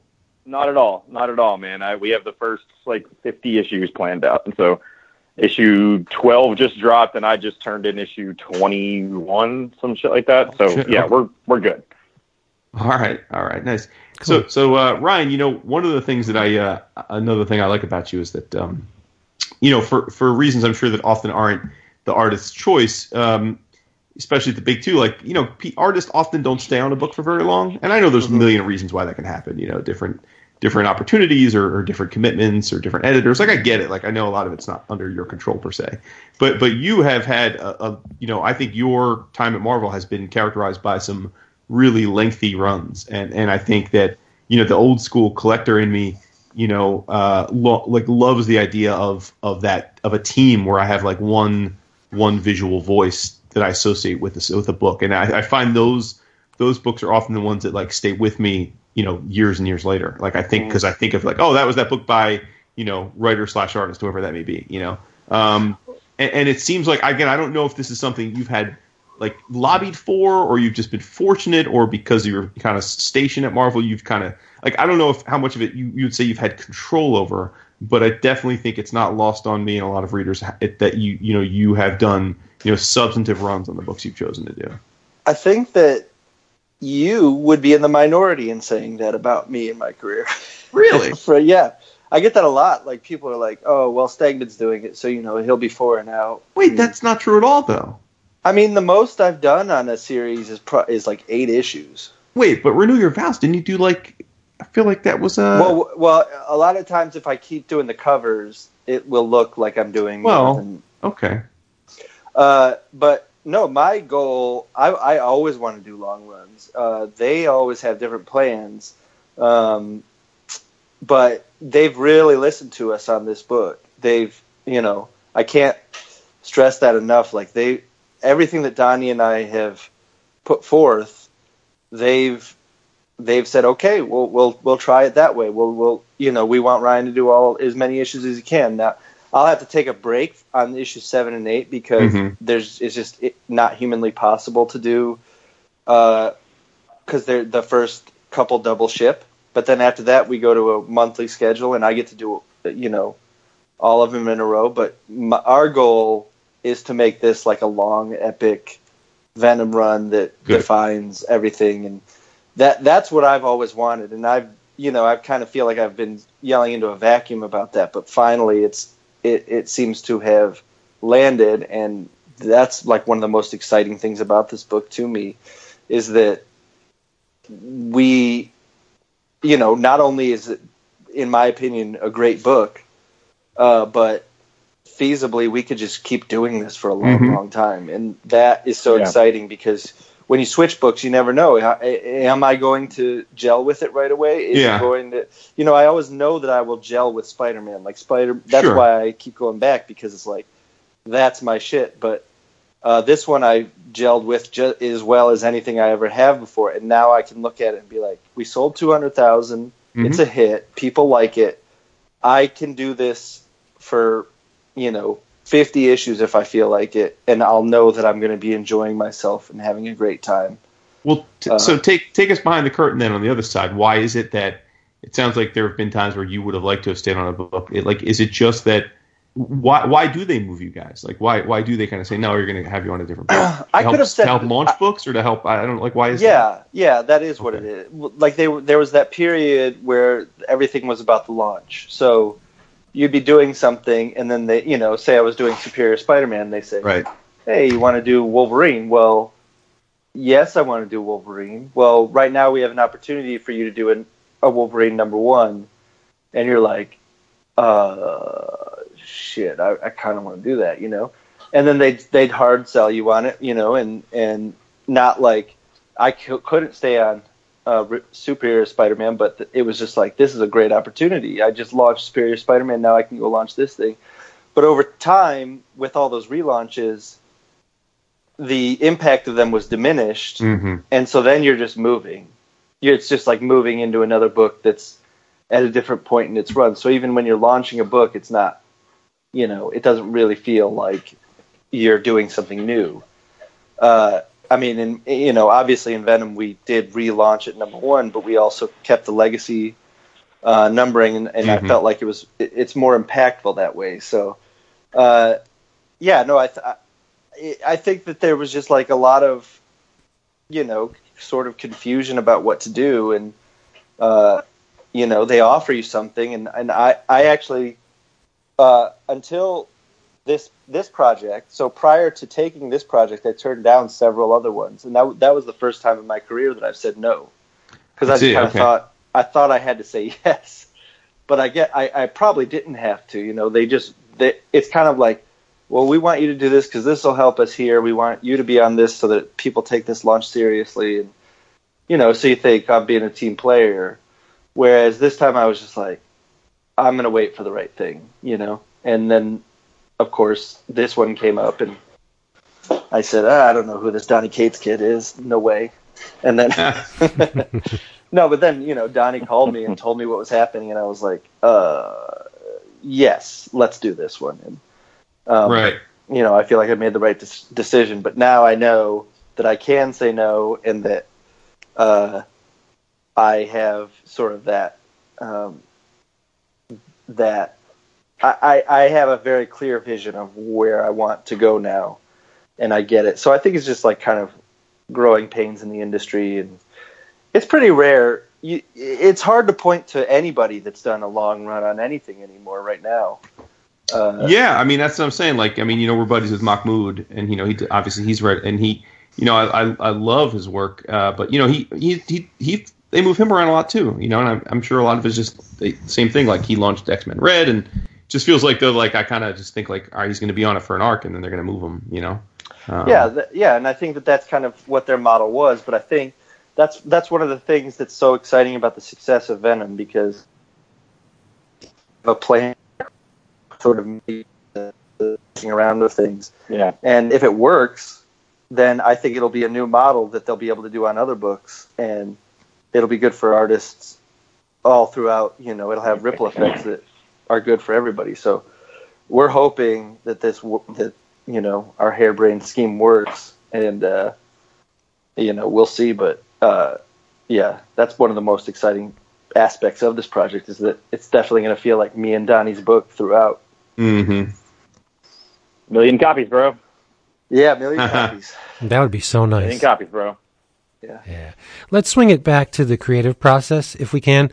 Um, what are some? I got to some bail in uh, just a little bit, but yeah. Okay. To, this, I got to bail in just a little bit. cool? Well, then this question pertains to both of you, so you can go first, Donny. Um, when you Okay. sit down to do the thing that you do so well, whether it's visual or conceptual, what are some of the questions that that that go through your mind when you're creating? Um, like with my students, I tell them you can't ask the question why too many times. There's there there should be an endless chain of whys when you're when you're either illustrating or, or conceiving um, a character. Like, what do you guys do? Like, how do you get those ideas? How do you jar them loose? Um, man, that's if, if I if I knew how to answer that question, I could bottle it up and sell it, right? Right. Um, I just, for me, um, I, I, you know, it always kind of, I, I find that whether I, I, I intend to or not, everything ties kind of um, emotionally uh, from where I kind of am in my personal life. Um, Thanos is a Thanos wins is a story about a guy who had a lifelong goal and then saw himself achieve it and realized that um, ultimately n- nothing that he ever does will ever be enough. Right.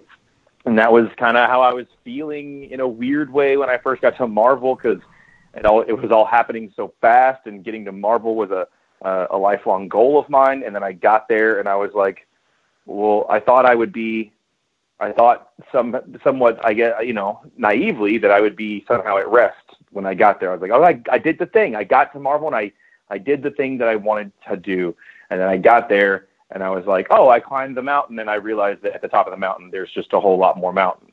You know, like the job is never over, and so I, I kind of tried to funnel that into into Thanos, and then Strange was. Um, at a period of my life when I was working the most. Like I had a bunch of projects that were overlapping, and I was felt like I was so overworked. I was so um, stressed out and lonely. Um, I, I completely had to give up on seeing my family and my friends and my wife, and I was just like alone. And luckily, I, the Loki Thanos, the Loki Sorcerer Supreme arc was a perfect way to talk about feeling alone. Um, so things like that happened, um, and then you kind of combine that with, um, you know, the other, you know, that's part of my job, right? Part of my job is to inject emotion and be relatable. The other half of my job, which is probably the the best job on the planet, is that at a certain point, I am a professional um, guy who gets artists to draw rad Sorry. for him. You know, you all right, buddy? yeah. Just Sorry. wander into a nest of badgers? The hell was that? Oh, I was flipping through my phone. Oh, okay. I was just gonna say, Um, so you guys yeah, heard that too?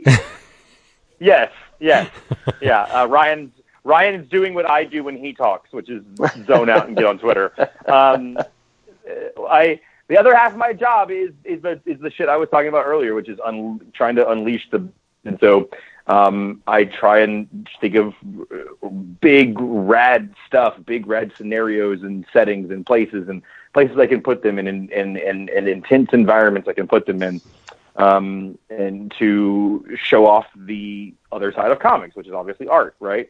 Um, and then when I'm actually writing a script, something that I talk to, um, I speak at school sometimes, and I, I, I talk to students about this, especially um, in particularly to do with comics. Um, and I tell young creators this all the time: is my last pass on a script before it goes out the door. I do three passes. I do one that's for story, obviously, uh, story and tone and voice.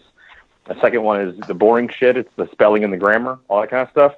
And the third one is a simple pass that is, is this worth four dollars? Is this package that I am sending out to be drawn, is that worth someone's time? Um, and oftentimes I get so in the weeds trying to pull off different tricks and, and things that I'll go back and look through it and I'll go, hey, you know what? It's not. This isn't worth someone's four dollars. This might be worth someone's three dollars. You know, but I know how much this book costs, so I'm gonna go back through this and make this pop. Um, and that comes from me being a retailer and reading a whole shit ton of comics that were not worth four dollars. I totally agree. Um, yep.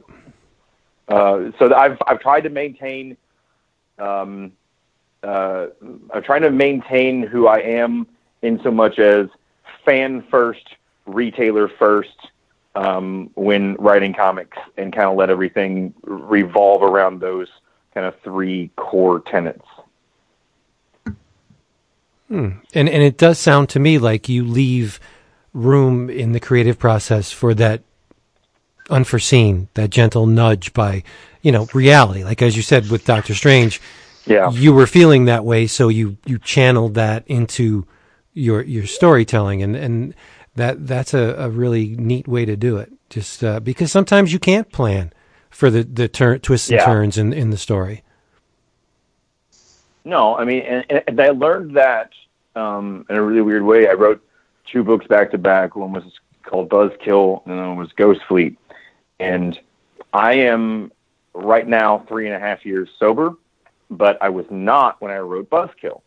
And it took that year, that book being out for a while, and me just one night drunkenly going and picking it up off my shelf and rereading it and being like, "Oh, hey, dummy, this is you."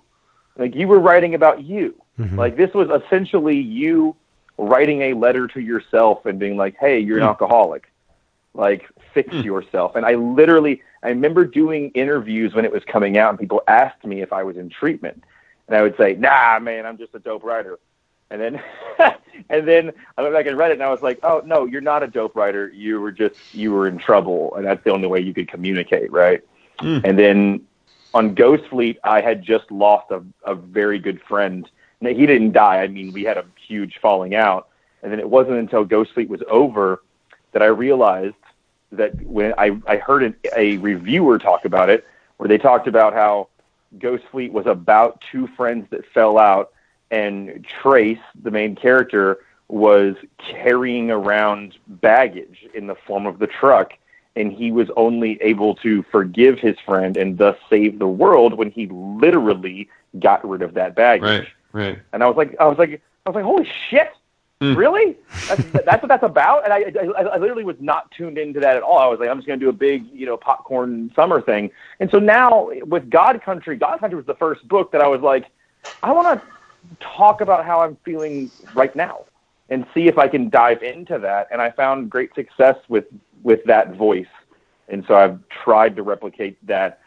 Not replicated. That sounds like, like I'm trying to manufacture it, right? But like when there's an opportunity to inject some real world emotion and and and maybe uh, some authenticity or some truth into the art, um, I try to as much as possible be um, aware of where I am emotionally when I'm writing something. Well, it sure is working. Indeed, it is. For now. Thank you. It guys. is. Well, you'll Well, listen. What's that? I said you'll evolve into something else. I mean, uh, from what we've seen, there's there's really no ceiling with your stuff. It's it's just Well, thank you guys. well, it's the truth.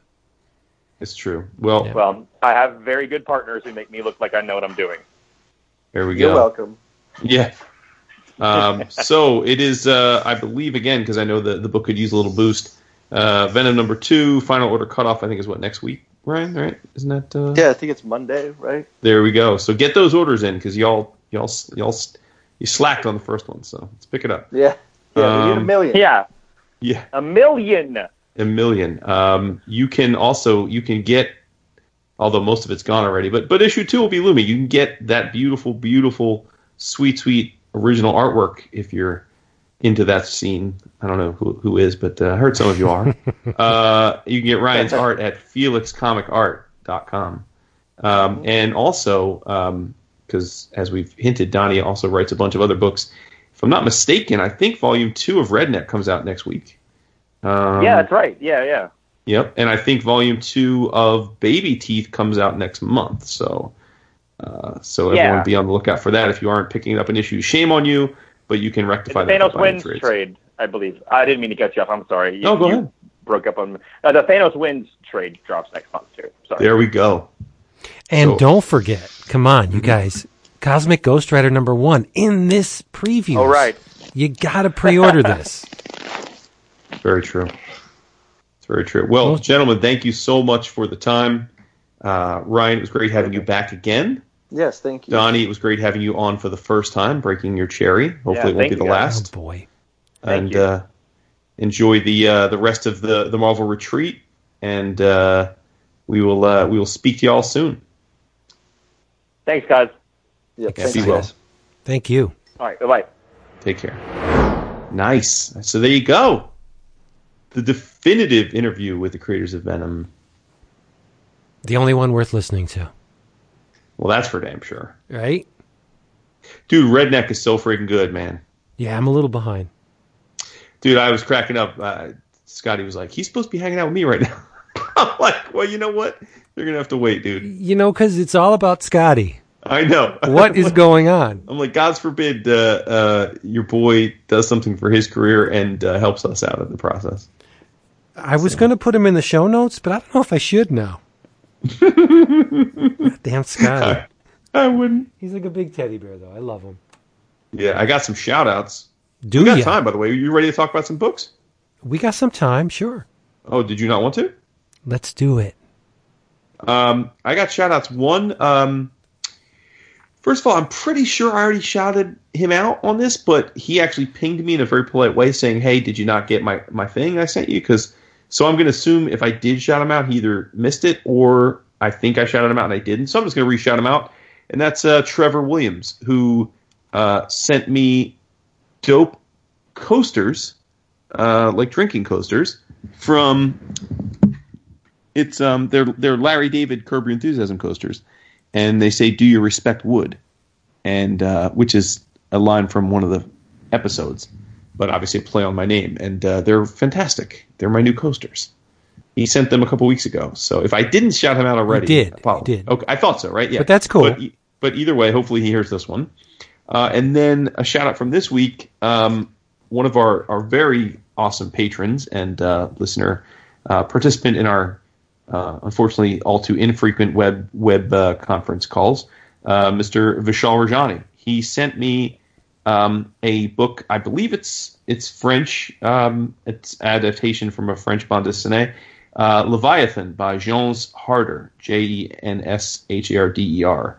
Um, it is a book, and, and I admittedly haven't read it yet because I just got it. Um, but he he pinged me and said, "Hey, have you heard of this book?" And it was uh, on the cover is this beautifully rendered sperm whale, not dissimilar to say Moby Dick, but it's uh it's a sperm whale coming out of like an orange, almost fire-like sea with a city on his back and a bunch of uh, military vehicles attacking him. And he said, "Hey, have you heard of this book?" And I had not. And uh, next thing I know, he, he sent me a copy. So first of all, thank you so much for that. You're the man. I will talk about the book for sure once I have a chance to read it because I haven't gotten a chance yet. But uh, it's absolutely breathtakingly beautiful, and it's about a, a giant whale. So you know it's up my alley. So much love to uh, to Vishal on that front. Do you do you have any thank yous? I don't. Okay, maybe next time. Maybe. So, um, so what do you uh, what what you read that floated your boat? I read a lot of things. Um, Me too. It was a busy week. I feel like I got a lot done. Yeah. Uh, let's see. Do I want to go there? I was very. Yeah, why not? Let's keep it a little real. I, I was, if you uh, listen to the show on a on a regular basis, you know that I was very excited with the Curse of Brimstone, number one. Yes, yes, you were. Number two didn't really float my boat. Okay. Yeah, I think, um, and and it wasn't the art. Uh, Philip Tan turned in a, a nice performance. I thought that the story was a little wonky in the second issue. I'm hoping it's temporary. Maybe Mhm. maybe Justin Jordan was just maybe he's just setting things up, but it didn't really seem to to go anywhere or do anything. It just felt like issue two was treading water. And that early in the arc, I don't believe it's the time to to just run in place. Uh, you have my attention with issue one. You need to secure it with issue two, and this didn't really do it. But I'm I'm still on the book. I'm not going anywhere. But one of the things that I believe we're all reading, at least you and I, is Barbarella from Dynamite. Mm-hmm. I'm astounded how good this book is. It is. It, I go on. Yeah, I agree. I agree because I, I I'm astounded mainly because of who the publisher is. I feel like Well, I'm a bigger. Well, I'm I'm the only Dynamite mark out of all out of all of us. I, I think I get more books from Dynamite than pretty much any other publisher. that that is stunning to me. Yeah. Well, when you look at the list, uh, Red Sonja, All the pulps. right? Red Sonja and Tarzan, Right, right. Green Hornet, um, Barbarella. Uh, They don't. They haven't been doing a Vampirella, but now the Joseph Michael Linsner, Linsner, um, Vampirella is coming out. Uh, I also get um, anything Project Superpowers related. So yeah, Dynamite gets a lot of my money. You basically buy the entirety of the of the of the of the catalog. No, uh, that's that's not true. I, I I won't buy anything with Kiss in it because Oh, okay. even though that they, I, I mean, I in the past I have. I think Mm-hmm. the Kisses, uh, the Psycho Circus that came out of Image is an awesome book. Only because Angel Medina. You're not going to read a book illustrated by Angel Medina. Right, what, right. What world are we living in? But um, eh, the the King's Watch that came out, and the the uh, with the Phantom and Flash Gordon and Prince Valiant, like oh my god, I, I just I devoured those. I, I mm. like a lot of what Diamond does with with the Spirit and my greatest Ad- or the greatest adventure. They tickle that warm and fuzzy spot for me very frequently, obviously. But I didn't expect much from Barbarella because Dynamite's track record with female centric titles other than Red Sonja and Vampirella has not v- really been all that great.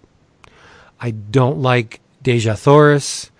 Um, they tend to focus on things on the superficial anatomy being one of them um, but when you when you have a female character in the lead obviously anatomy is i guess a big part of it and it's odd because barbarella is a book if if we go back to the origins with uh, jean-claude forest it was very sexualized. It was very overt, and there was there was nudity and and rampant, Yep. for, you know, fornication, and that's not what this book is.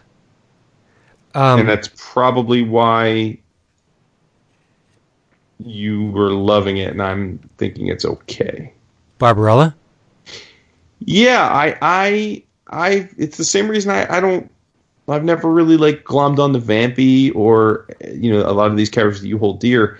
I'm, I'm like, I'm of the mind like either give it to me or don't. I, I don't like the, the, the titillation. Like, if you're going to give me a character that's an overtly sexual female protagonist and make her sexual, like, like, like have her have her be DTF or just make her a heroine that's not about her sexuality. I I, uh, I guess I've never ever been. A, I've struggled with the idea of good girl uh, stories. I just I don't. I, I, I want you either to make her about her sexuality or, or don't. The teasing has never appealed to me. Well, I admire the creative team's restraint Mhm. because if there was ever a character that almost demanded Yeah, the the cheesecake and the titillation, it's Barbara. I love the original stuff. Uh, Hassan was kind enough to give me Yeah. that collected edition. I believe put out by IDW, or maybe I think so. Um, but uh, he, a couple years ago, he sent that to me as a uh, holiday present, and uh, I adored it. I thought it was great. Yeah, it's great stuff. Um, but this is written by Mike Carey. hmm He of Lucifer and um, well, Nice he- run on some X books. Yeah, Hellblazer. Mike, Mike Carey's a great writer, Mhm. um, a, a thinking man, really. And uh, the artist is Kenan Yarar, Mhm.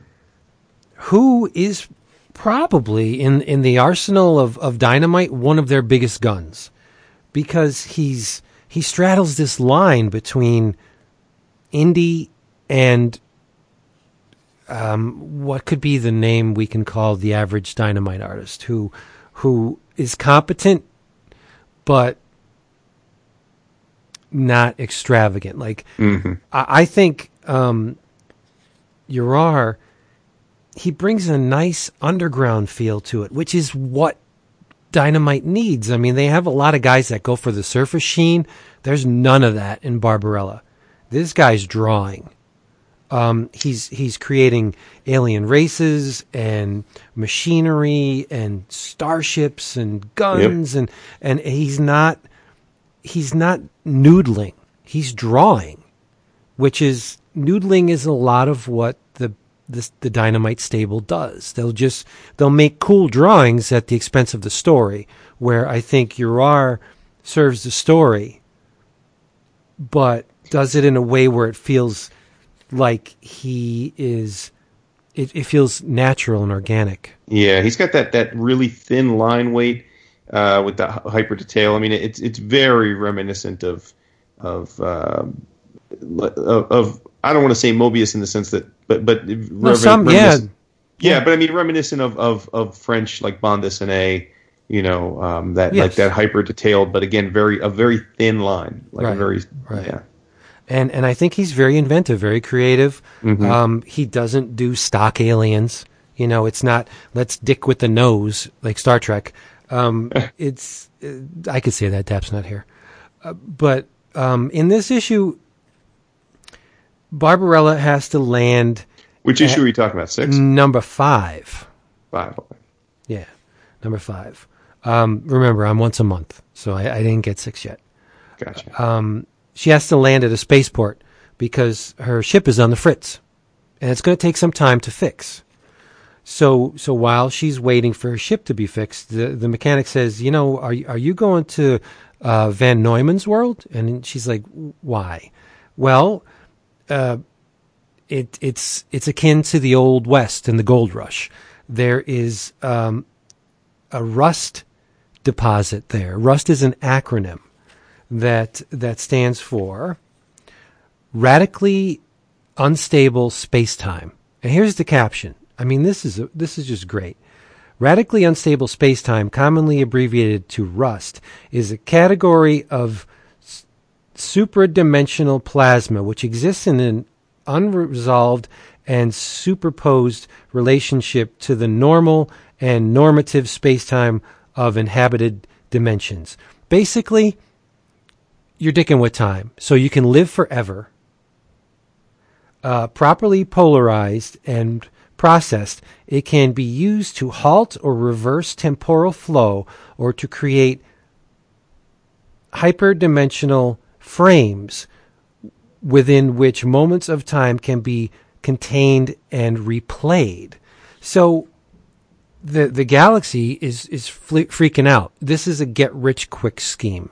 You, you go there, you harvest this rust, and you never have to work again for the rest of your life. And your life is now infinite because you can employ these pockets of of rust to extend your life indefinitely. So Barbarella has no interest in this, none at all, until she's visited by a ghost.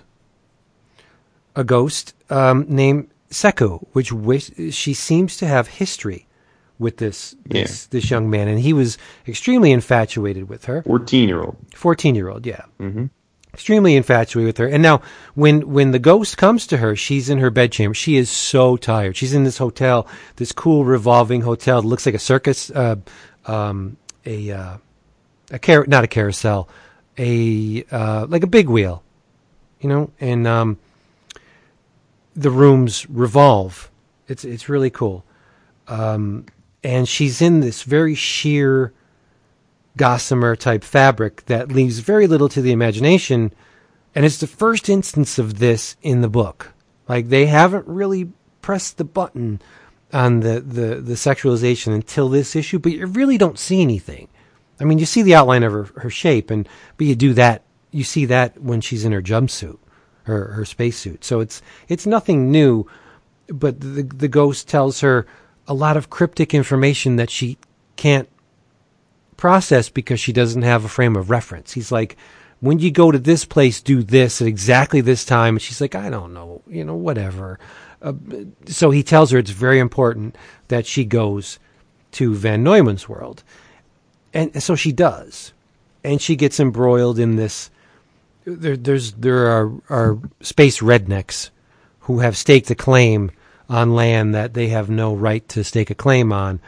And, um, shit hits the fan and we get a lot of playing around with time, time bubbles. Uh, Barbarella meets um, a scientist who who's studying the anomaly, and I I just I lost myself in this issue. I thought it was phenomenal.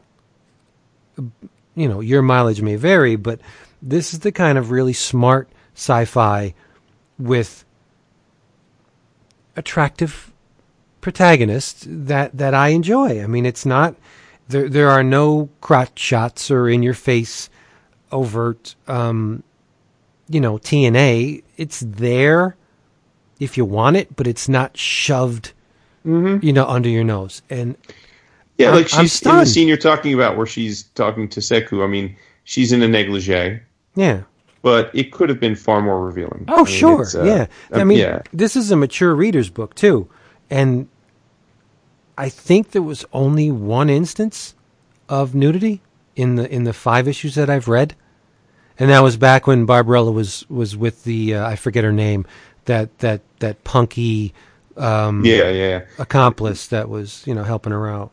There was another one, I think, in issue four where she was getting stitched up and, and her, Yeah. her breasts are showing. But Right, but it wasn't sex. It was it was No, she's being no. operated on. right, right, right. Yeah, which again, atypical for both this character and this this genre.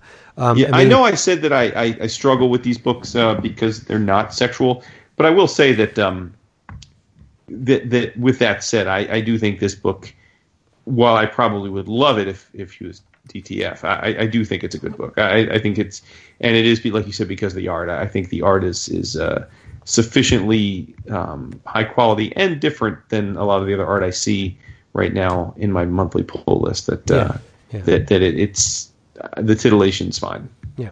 To quote Donny Cates, um, this is one book that is worth, or to paraphrase him, uh, four bucks to me anyway. Uh huh. Yeah, I, I'm I'm enjoying this greatly, and the, the the covers. I mean, it is dynamite, so you get a, a variety of, of variant covers, but the the, the covers on um, the issue 5 was uh, Pete Woods, Marco D'Alfonso, uh, Mike Kaluta, and Flavio Dispenza, Maria Sanapo and uh, yeah, Ceci de la Cruz, and there was uh, Yarar and Mohan did did a cover. So you have six, five, five different flavors to choose from, and I struggle with the, with the uh, variant covers because they're all really good. All these covers have been great. Mm-hmm. So um, I mean, I'm loving it. Maria Sanapo, we're going to be saying her name a lot once that Unnatural comes out from Image. Uh, that's Mirka Andolfo, but Oh, did I really? hmm All right, we'll be saying Mirka Andolfo's name. uh, they are per- they are friends with each other, and they're both Italian female cartoonist. But Well, that's why I mixed it up. there we go. Yes. Yes, So there you go, Barbarella. Check it out. You may, nice. you may be Uh, surprised. Nice. So, um, I think I'm the only one that stuck with this, um, which is Batman: The White Knight, yeah, you you are. written and drawn by Mr. Sean Murphy, uh, with Matt Hollingsworth on colors and Todd Klein on letters. Um, but it's been four or five issues since I even spoke about it. Um, uh, you know, it wrapped up, so Yeah, so it's, it's all done now. Um, I I probably did did myself in the book a disservice by listening to a long form podcast interview that Sean did on another show um, at the outset of this book, and uh, Sean does not lack confidence, shall we say? And he really, really played this book up. It, it, and not to say that any creator isn't going to be proud of what they're doing, but I mean, he positioned this as sort of the kind of thing where it was going to go down in the pantheon of great Batman stories. And um, you know, I don't, I don't want to, I don't want to bring us down, but I, I don't, I don't think he hit that mark. Um, now, now, visually, he's phenomenal. The, the book, the book looks incredible, as Yeah, does every, He's very good. yeah, as does everything that he draws. Um, but I think like with with many artists that start writing, um, he he needs more seasoning. I, I think to whatever extent he thought this book or positioned this book to be groundbreaking, I found it to be anything but, if if not just the opposite. It's it's basically an Elseworlds tale where the Joker becomes sane um, through a pill. He takes a pill. At first, accidentally, but he ends up taking a pill that, that makes him sane. And so then he keeps taking the pill and becomes a, a pillar of Gotham. And uh, the more sane and, and uh, upstanding he becomes, the, the more Batman and is, is exposed for the nut job that he is. And um, I, I I think that's a compelling idea because I, I do think Batman is a nut job, right? I think he, I Sure. think it's, um, and the more Batman gets frustrated by, by the fact that uh, his nemesis is seemingly no longer his nemesis, um, and all that's fine and dandy, and and I don't think that the the book was bad by any stretch, but when it wrapped up, I was sort of like, okay, yeah, like I get you, I saw that coming Right. makes sense. It's not illogical the way he did it, but it was almost too logical, right? You know what I mean? It it, it was it was it followed the the the, the direction it seemed like it should have followed. right. So uh, I think it will stand the test of time because it, it does look great, and there's a huge Murphy has a huge following. I think it'll be all collected in a beautiful hardcover, no doubt. Uh, I, I think based on the deal he has with DC, he may even get an absolute out of it. I wouldn't be surprised. Um, and, and as an Elseworlds tale, it's it's cool. It's cool. It's not. It's not. There there were things about it that I thought were entertaining for sure, um, but it's it is not. Uh, it's not a classic, and I do think, unfortunately for him, and he would have no way of knowing this, nor nor should he have had any thought about this.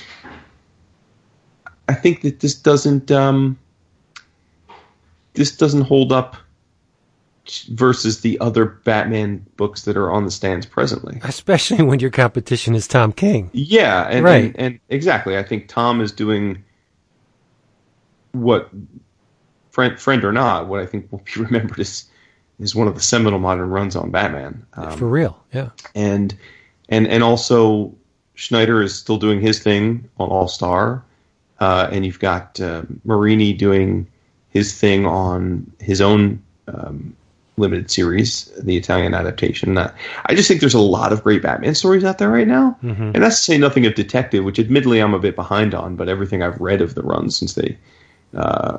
Since the, the new the new relaunch has been terrific, so I just think um, it's it's getting drowned out, and um, it, it it it didn't.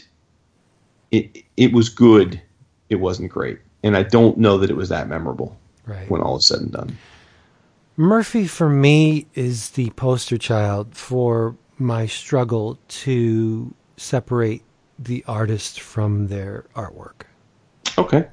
Or or f- separate the artist from their creations let's just say because it mm-hmm. applies to writers too and and filmmakers and, and musicians. And I I don't like to get too deep into the personality of a lot of of people I I whose work I enjoy because more often than not sometimes when you you finally get a glimpse into the the people behind it you you you really don't well at least me they're they're really not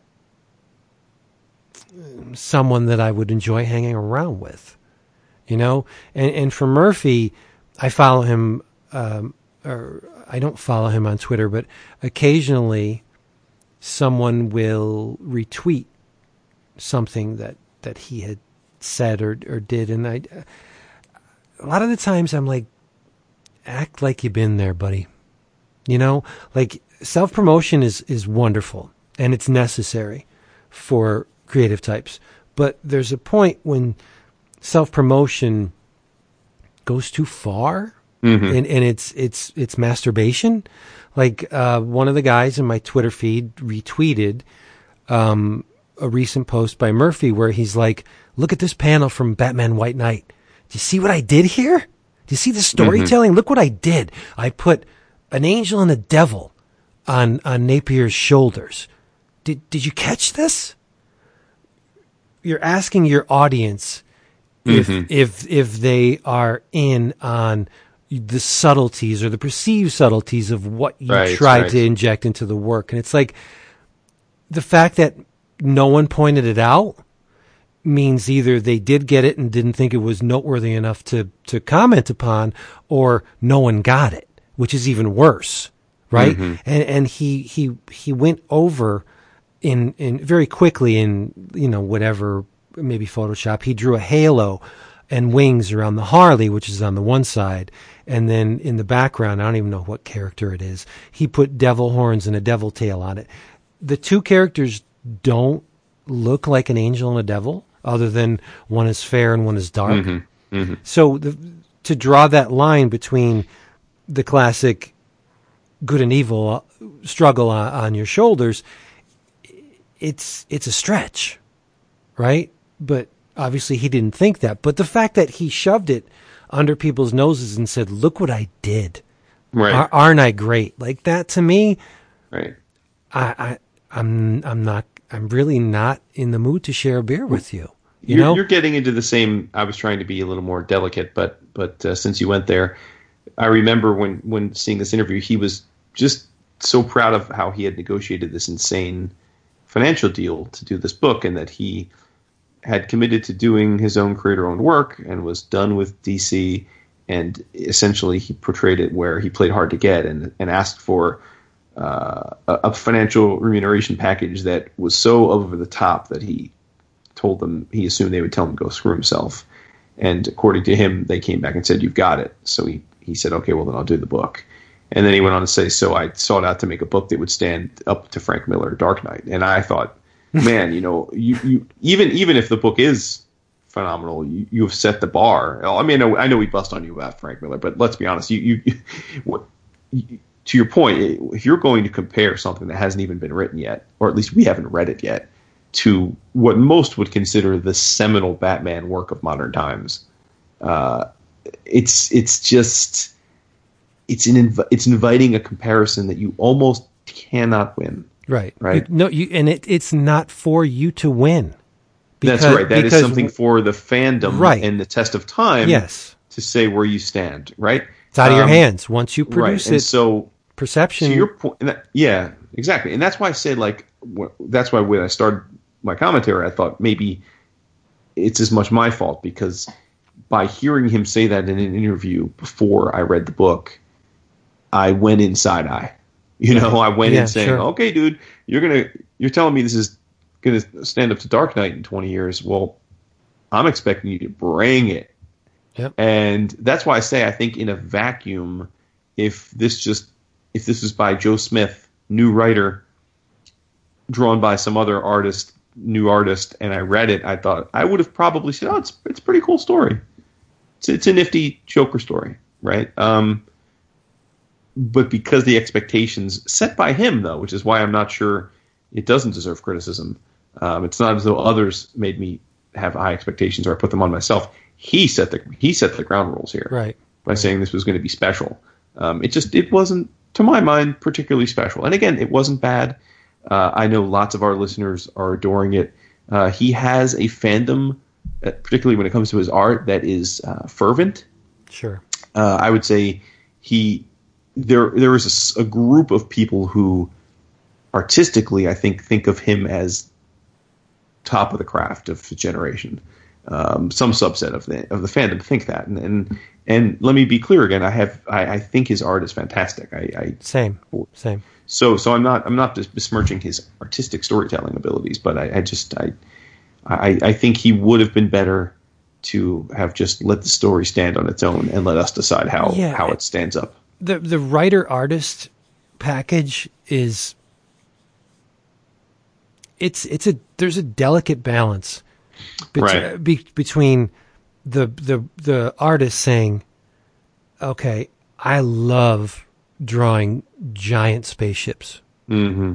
and the writer saying you know but this scene doesn't call for a giant spaceship Mm-hmm. Wh- whether or not you want to draw it is irrelevant. What serves the story, and and there are guys that can flip or, or wear both hats, like Frank Miller, Walt Simonson. Um, I mean, you can go down the list. You know, th- th- there have been phenomenal uh, writer artists, Mike Mignola, um, but I don't think Lemire, Kent. Sure, sure, B- but I, I don't think I, I don't Scotty. I don't think that Murphy has enough writing, has enough storytelling under his belt to to wear both of them right now. Yeah, visually, sure, he's he's great. Um, I don't think he's top of the craft, but he's great. Um, I thought the Wake was visually better than the narrative called for. I mean, because I thought it was kind of uh, as a story, I thought the Wake was kind of bland, but visually, I mean, Murphy was the the the the push that kept me that propelled me through the series, whereas um and and, and um, Joe the Barbarian, you have Grant Morrison writing a great story, and Murphy really killed it on the art, and so it worked as this complete package. Where I got the sense from the first issue of White Knight that it was all all visuals and really not a whole lot of of you know. I don't think the storytelling in the first issue was that revolutionary. It, it was it was pretty, but there's a lot of guys that do pretty, right? Right. You know, th- this was closer. If we're going to try and compare it to other major Batman stories that got absolute treatment over time, this to me was closer to Hush. In that Hush, I- personally don't think there's much of a story there. Same. I think Hush was an opportunity for Jim Lee to draw Jim Lee seminal splash pinup pages for every Bat character. ever. Sure, sure. It's like the Long Halloween. absolutely. Do you, do you think the Long Halloween is a great story? It's okay, Right. but it's just like I'm going to put everybody that's ever Right. been in a Bat book in this book, just so Tim Sale can draw this shit. Right. I, I think th- it, it fits more in that, in that it is an artistic showcase. It is Murphy putting his mark on the Batman universe, and every every artist probably wants that opportunity, and that's totally cool. Yeah. My man, you got to tell me about your love for Season of the Snake. No, not without David. Nope, nope, nope, nope, nope. Oh, No. oh, okay. Yeah, because uh, we that was something we all decided we were going to read. I will tell you, I will extol the virtues of Season of the Snake at length. Uh, snake Respect, at, respect. at length. But David want David read it. I don't want to undercut it. you did read it. Okay, Yeah. okay, okay. I will Um, tell you though mhm. about my love. We already know this, so this is nothing new. My, my love for Planet of the Apes. Not nothing new. That's true. No, it's not. But um, I read Planet of the Apes. Ursus, are you reading this miniseries? No. Uh, all right, all right. But the majority of it is drawn by Chris Mooneyham. Oh no, that's d- dude. It, it is like Felix's ears must be burning. Every book we've talked about tonight, uh, except for the aforementioned White Knight, is a Felix artist book. Mooneyham's another Felix guy.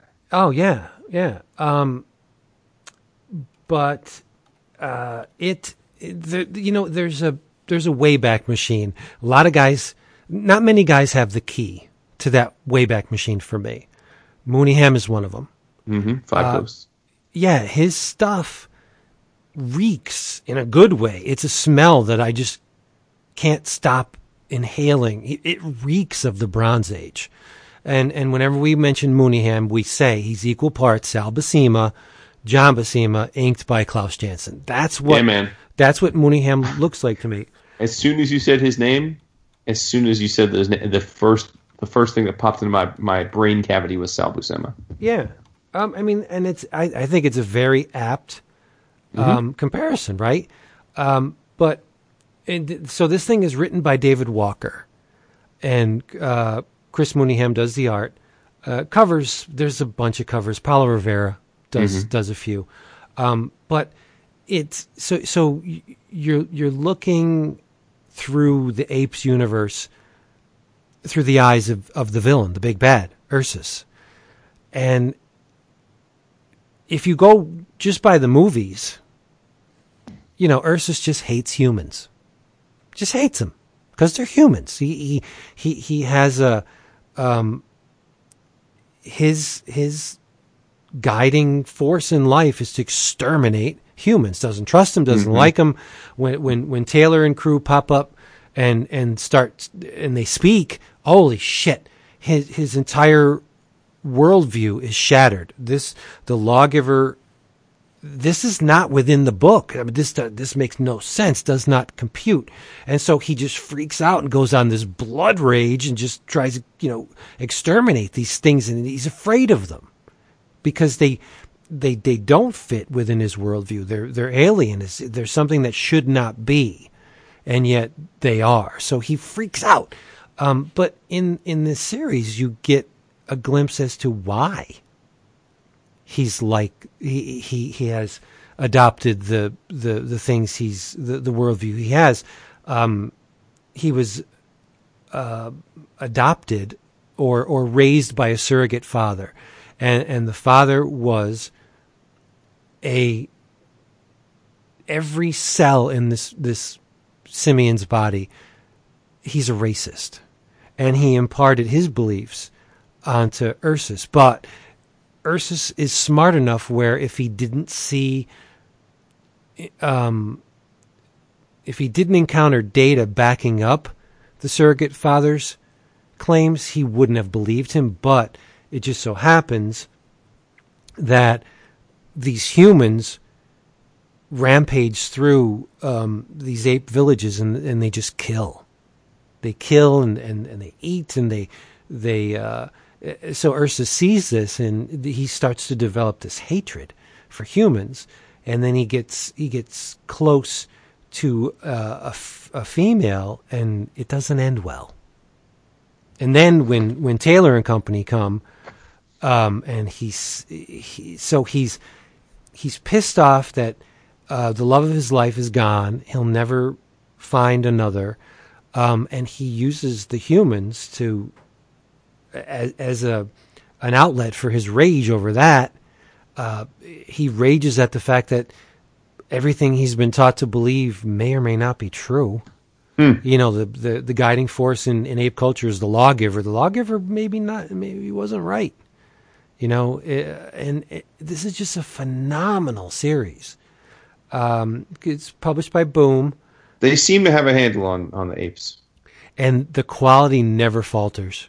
It, it's always, re- I mean, uh, Mike Allred does a cover for one of the issues. I mean, and uh, we're going back to the the, the uh, Gabriel Hardman and, and Corinna Be- Bechko. I mean, the the, the apes And, and Marc Laming. And Carlos Carlos Magno. I mean, the Oh, the, yeah. the Ape series, they've been in good hands from the get go, and this is just or the Gabriel get go. um, Mm-hmm. But but this is just another instance where Boom has it going on with Planet of the Apes. These books are great. Um, Mm-hmm. I'm not caught up on Kong on the Planet of the Apes, which I believe is drawn by Carlos Magno. So, I mean, if it says Planet of the Apes on the cover, I will buy it, but this is not an instance where I'm throwing my money at something just because I love what it could be, not what it is. I Sure. love the, these books are great. They're they're they're amazing, and um, Mooneyham does the flashback sequences in like a a, a pastel uh, style on textured paper, where where the present is in traditional uh, brush, pen, and ink, and it's oh man, he's so freaking good. He's amazing, and he is Mooneyham is taking over. Oh, what book? I believe it's a DC book. Oh yeah. Yeah, um, you could Google it, Mooneyham DC. I don't. I, it may be Grayson. Okay. I don't know. I don't know, but I, I know Mooneyham. After this is over, he's he's um, going to one of the big two, which is is awesome because I think the guy Nightwing. Nightwing. Well, there we go. Uh, Grayson's done. Why didn't? Yeah, I knew that. Um, slip of the slip of the brain. But um, Mooneyham is long overdue to to I agree. to crack into something really big. Mm-hmm. Yeah.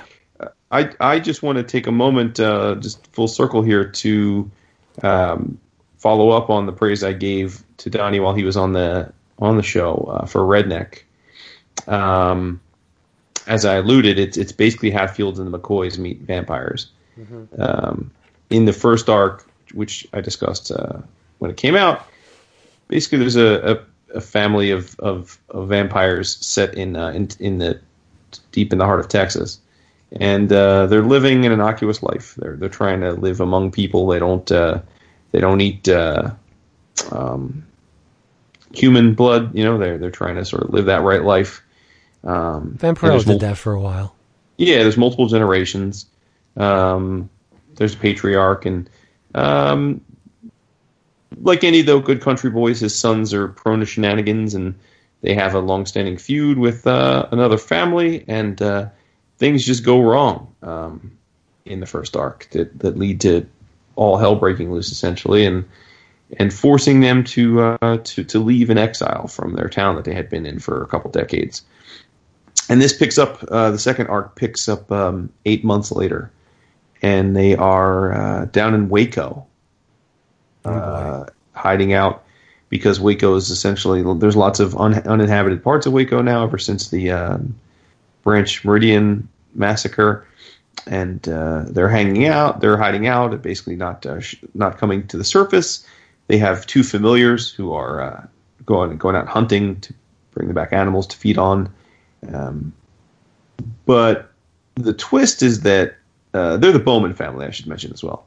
The twist is their their arch nemesis family during the dust up in the first arc. They uh, they accidentally uh, fa- fathered sired one of uh, one of their rival family members, and so they, they have to bring him along with them as their new their new family member. And um, in the second arc, it's it's clear that uh, that blood isn't thicker than blood. he, he still views himself as, as as a member of the other family. He still hates the Bowmans. He's a God fearing man, and talk about the dichotomy of being a God fearing vampire. And he's also an inexperienced vampire, and so you know Vince from vampire lore. The way you create other vampires is by bleeding a human completely.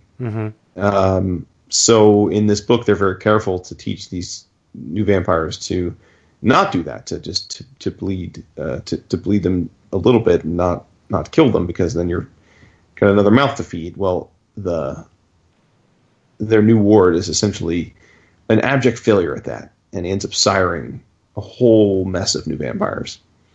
And uh, they they form somewhat of a coven, and uh, so it's it's another battle here. The, the the Bowmans are yet again not safe.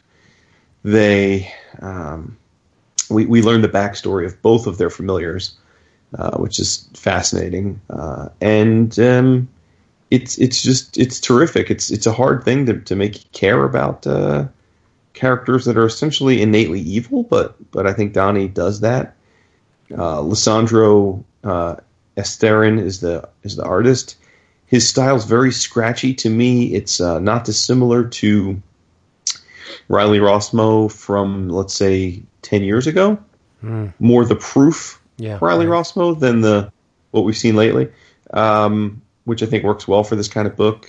And uh, it's it's it's a terrific yarn, man. They they uh, they have a little girl that's part of their family, and she's really at the heart of the second arc because we find out her origin story and that uh, and the very tragic nature of how she came to be.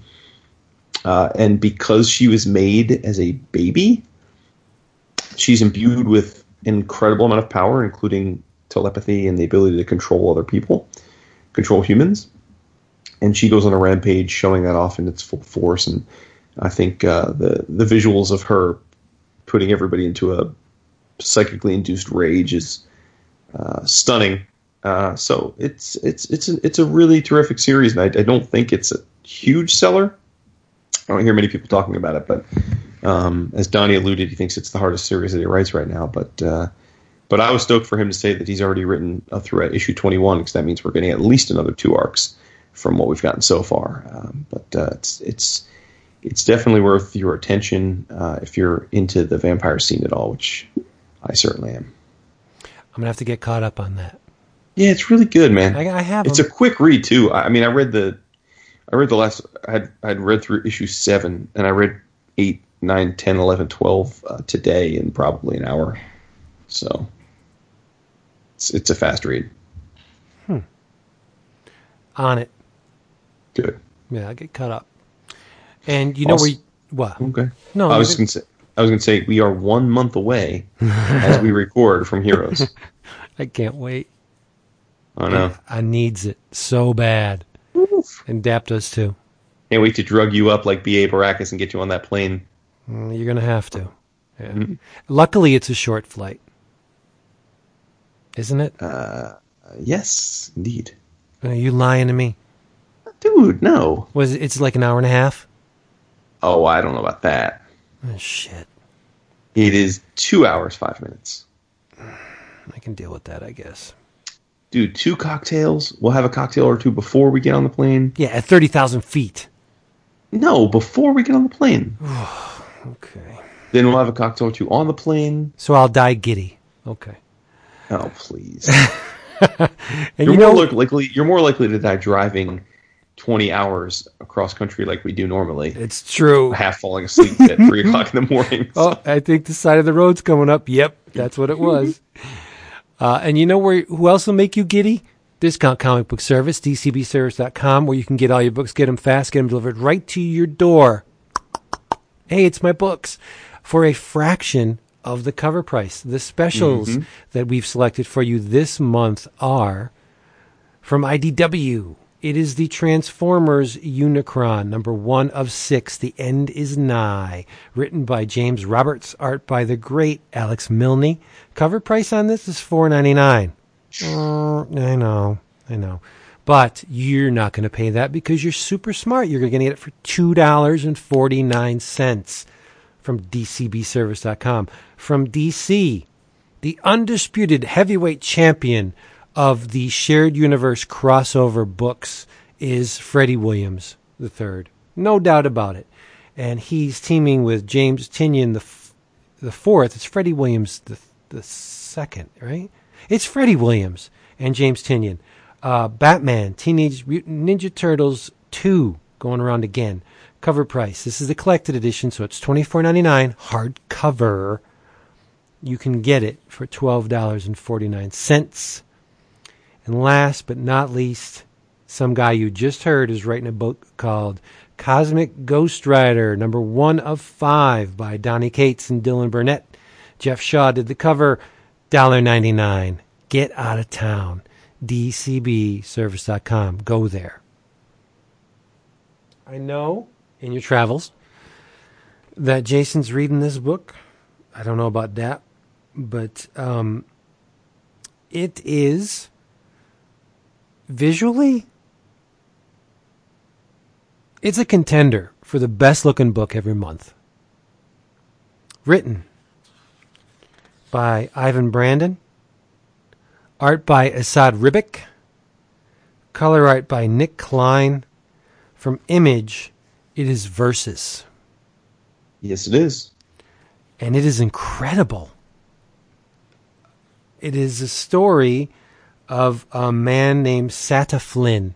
He's an aging soldier who is uh, involved in a mass marketed, hyper commercialized broadcast gladiatorial combat show. And uh, it's basically last man standing or last team standing. And uh, he's he's very very good at what he does. He's the the highest rated of the uh, combatants, but he's getting up there in age, and the uh, the replacement parts aren't working so great, and um, he kind of fucks up. But much to his amazement, uh, after his sponsors drop him, his his ratings go up even higher, and he doesn't understand it. And Major Devi, a female um, in the games, doesn't understand it either. She thinks she's better than him. She's she's more adept. She's younger. She's a better fighter. She's a better tactician. She survives longer. She helps him in the games, and yet she doesn't get the glory like Sada Flynn does. But I mean, the story is is is good. It's compelling, but the real draw here, my God, Ribic's art. I mean, this is this book is gorgeous. It is. It is just phenomenally illustrated, intricate detail. Um, it seems like the the pre-production phase of this series must have gone on forever because nothing is is just standardized. It's not standard Mhm. spaceships or weaponry. It's just everything is designed to the nth degree. The people, the costumes, the the the architecture, the the spaceships. It's just amazing, and and I want more of it. And it just seems like the issues go and they're wordy bitches. I mean, there's well, not the first issue, but uh, subsequent issues. There's a lot of dialogue. There's a lot of um, pop up video style advertisements in it to to really push the the fact that this these games are, are mass marketed. Like everybody's watching them, and drug companies are advertising. Sure. It's it's it's a phenomenal book. the The covers look unlike anything on the stands. Uh, it's a joy every month to just dive into this world. And so, if you're not reading Versus, third issue, uh, fourth issue, I think is out. Um, you best get on it because it's it's really special. And there's a there's a broccoli headed person in it that's amazing. Yeah, the um, She's cute, but she's got broccoli on, her, on her head. Ribic is on the short list of, of artists I don't have something from that I very much would like something from. Ooh, you don't have a Ribic? No, no, That's strange. right? Yeah. Uh, in your travels, let's keep it the Marvel theme and uh, go with Avengers issue number two Ooh. of uh, of the new series written by Jason Aaron, pencils by Ed McGuinness, with inks by Mr. Mark Morales. We are uh, we're two issues into the reboot, and no surprise, Jason knows what the hell he's doing. He's he's getting back to what makes the Avengers great, which is the Trinity, and then a supporting cast of familiar and new characters, which is I think just the right about. That's just the right way to do uh, the Avengers. You, you you you take you take those three guys, which is Thor, Cap, and Iron Man. You bring them back together. You give them a couple classic characters like Black Panther and Captain Marvel. You get some other ancillary but repeat Avengers characters like She Hulk and Doctor Strange, and then you throw in new characters like well, new to the Avengers like uh, like Ghost Rider, the, the new Ghost Rider, um, and, and you, you get a compelling team. And uh, McGuinness is great at this over the top action stuff, and basically we're finding out that there are such a thing as the dark host of Celestials, uh, basically evil Celestials, and uh, And why not? Right? and why not? And and that's uh, it is up to the uh, it is up to this group of Avengers to defeat the, the final host of Dark Celestials, and in keeping with the uh, history of the Avengers title, I won't say who, although it, does say so in the solicit for issue number two. If, if you're that worried about being spoiled, but but the the puppet master of the Dark Host of Celestials, or of the final host of the Dark Celestials, is a villain that is synonymous with the Avengers' origins. So we're, he's bringing it all back to the roots. Nice. Yes, I'm being vague, but anyone that's familiar with Avengers history probably can guess what I'm talking about. Yeah. Or if you if you read the solicit, because it is in the solicit. But either way, um, it's off to a rocking start. I love the lineup. Um, uh, outside of, of Ghost Rider, who I don't have much of an affinity for. Love the rest of the team, But Aaron and I don't I don't I don't dislike. Ghost Rider, but but yeah, I love the rest of this team. Um, so and, and as you noted, these are all characters uh, for the most part that Aaron has had a a, a, a lot of experience writing. Yeah. So yeah. I'm guessing he's going to bring the orb back as a as a, a major Avengers villain. That would be great. That would be great. He does love the orb too. By the way, how cool is it in, in Don- Donny's Thanos uh, run having the Silver Surfer as a a dark being? Yeah, I was going to go there too, but I don't know if I should spoil it because I think that's a big reveal. In that, Oh, it, okay. that that's a big wow moment.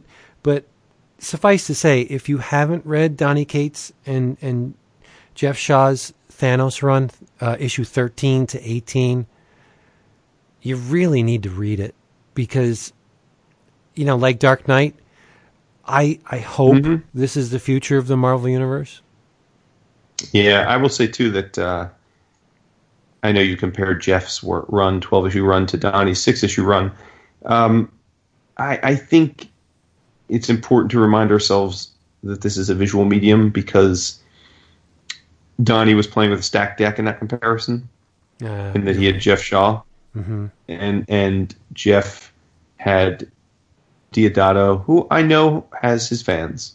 So your mileage may vary. Yeah, I think he did a, a decent job on it. I, Mm. I, I, no, I do. I think, um, I, I think the Black Order never looked worse. I've seen the Black Order drawn by lots of other, well, not lots, but a handful of other artists, Jim Cheung atop them, and I think that this is the worst rendition of the Black Order. But but I'll give you Diodato. But that's what I was going to say. He had Diodato for the first six issues, and then he got uh, Herman Peralta for the last for seven through twelve, and uh, it was inconsistent. Peralta's art was very inconsistent, especially with anatomy. So I think that uh, Donny just just was dealt a few pocket aces there with Geoff Shaw. right. But I, I'm, I'm not going to rescind my comment. I think the, the concepts that Donny brought to Thanos were more. They were they were big. They were gut punches, and and they, I'm not going to argue that. Yeah. I'm not going to argue that, but I, I think that um, that you take. I'm not saying this is apples to apples from a story perspective, but I am saying that if it was apples to apples, it still would have felt to me like Donny had the better run because he had a more visually compelling partner. sure. That's all. Yeah, that's You know, I- Jeff's my boy. I, I- I don't want. I Oh, don't no, I'm not. I'm not pooping on Jeff. I mean, his his run was was a lot of fun, and and um, I think he did what he wanted. He set out to do. He deconstructed Thanos, and he he broke him down and built him back up. So he, mm-hmm. he basically left the character intact. It was it was a reset button, which is great. Right. But man, I mean, you give me a, a possible future where everybody dies and then you show how they die and the Hulk is a dog. I mean, it's just great. Uh, whatever. Uh, it, it's it's Imagineering, right? It Re- is. reconstru- deconstructing and then reconstructing all this stuff in the Marvel universe that we loved for so long into a possible future that you don't necessarily want to see happen, but it would be kind of cool if it did. You know? And it, it even if you're the conqueror of the known universe, none of it matters unless No. you have a good, the love of a good woman by your side. It's true. And she didn't have a skull face, which was really nice. Love it. Although I thought that throughout the entire run, her non-skull depiction was a little too close to death from Sandman. No, mm, Maybe it was the facial markings that did it for Yeah. her. Yeah. And mm-hmm. she she was a, a raven haired beauty. So uh, maybe that was uh, Donny's little tip of the hat to, to Gaiman. I don't know. well, well, no, because she looked like that in the Lemire run too. So I don't know if that. Oh, that's right, that's Marvel's right. Marvel's Yeah, new, yeah. new, style guide for her or whatever. But It's kind of cool. oh, I'd rather see a, a fine brunette than a skull face. That's for sure. Yep. Or a ginger. She could be a ginger. It'd be nice. Hey, everybody. Thank you for being here with us once again. You bet your bottom dollar that DAP will be back next episode. We don't know when it's going to be, but we, we got to kick out a couple more this, this month. So um, just stay tuned. And big celestial size kudos to David for finally fixing the iTunes problem Oh my God, yes. frustrating Yes. as hell. And and you give Dap a problem and he'll come back with a solution. And and he did. Yes. And uh, we are again in his debt. So good going, David. Um, hope that stuff gets all worked out soon so uh, you can be uh, where you belong, and that's here with us. hmm So, dcbservice.com. Go there. Go to our Facebook page. Um, join us on the Patreon, patreon.com forward slash 110COMICS. Lots of fun going on there. Twitter, all that stuff. We're everywhere. All of that. Yeah. You know why? Because we love you. Oh, so much. Yes. Come back next week. Say goodnight, Jason. Good night, Jason. There you go. Bye.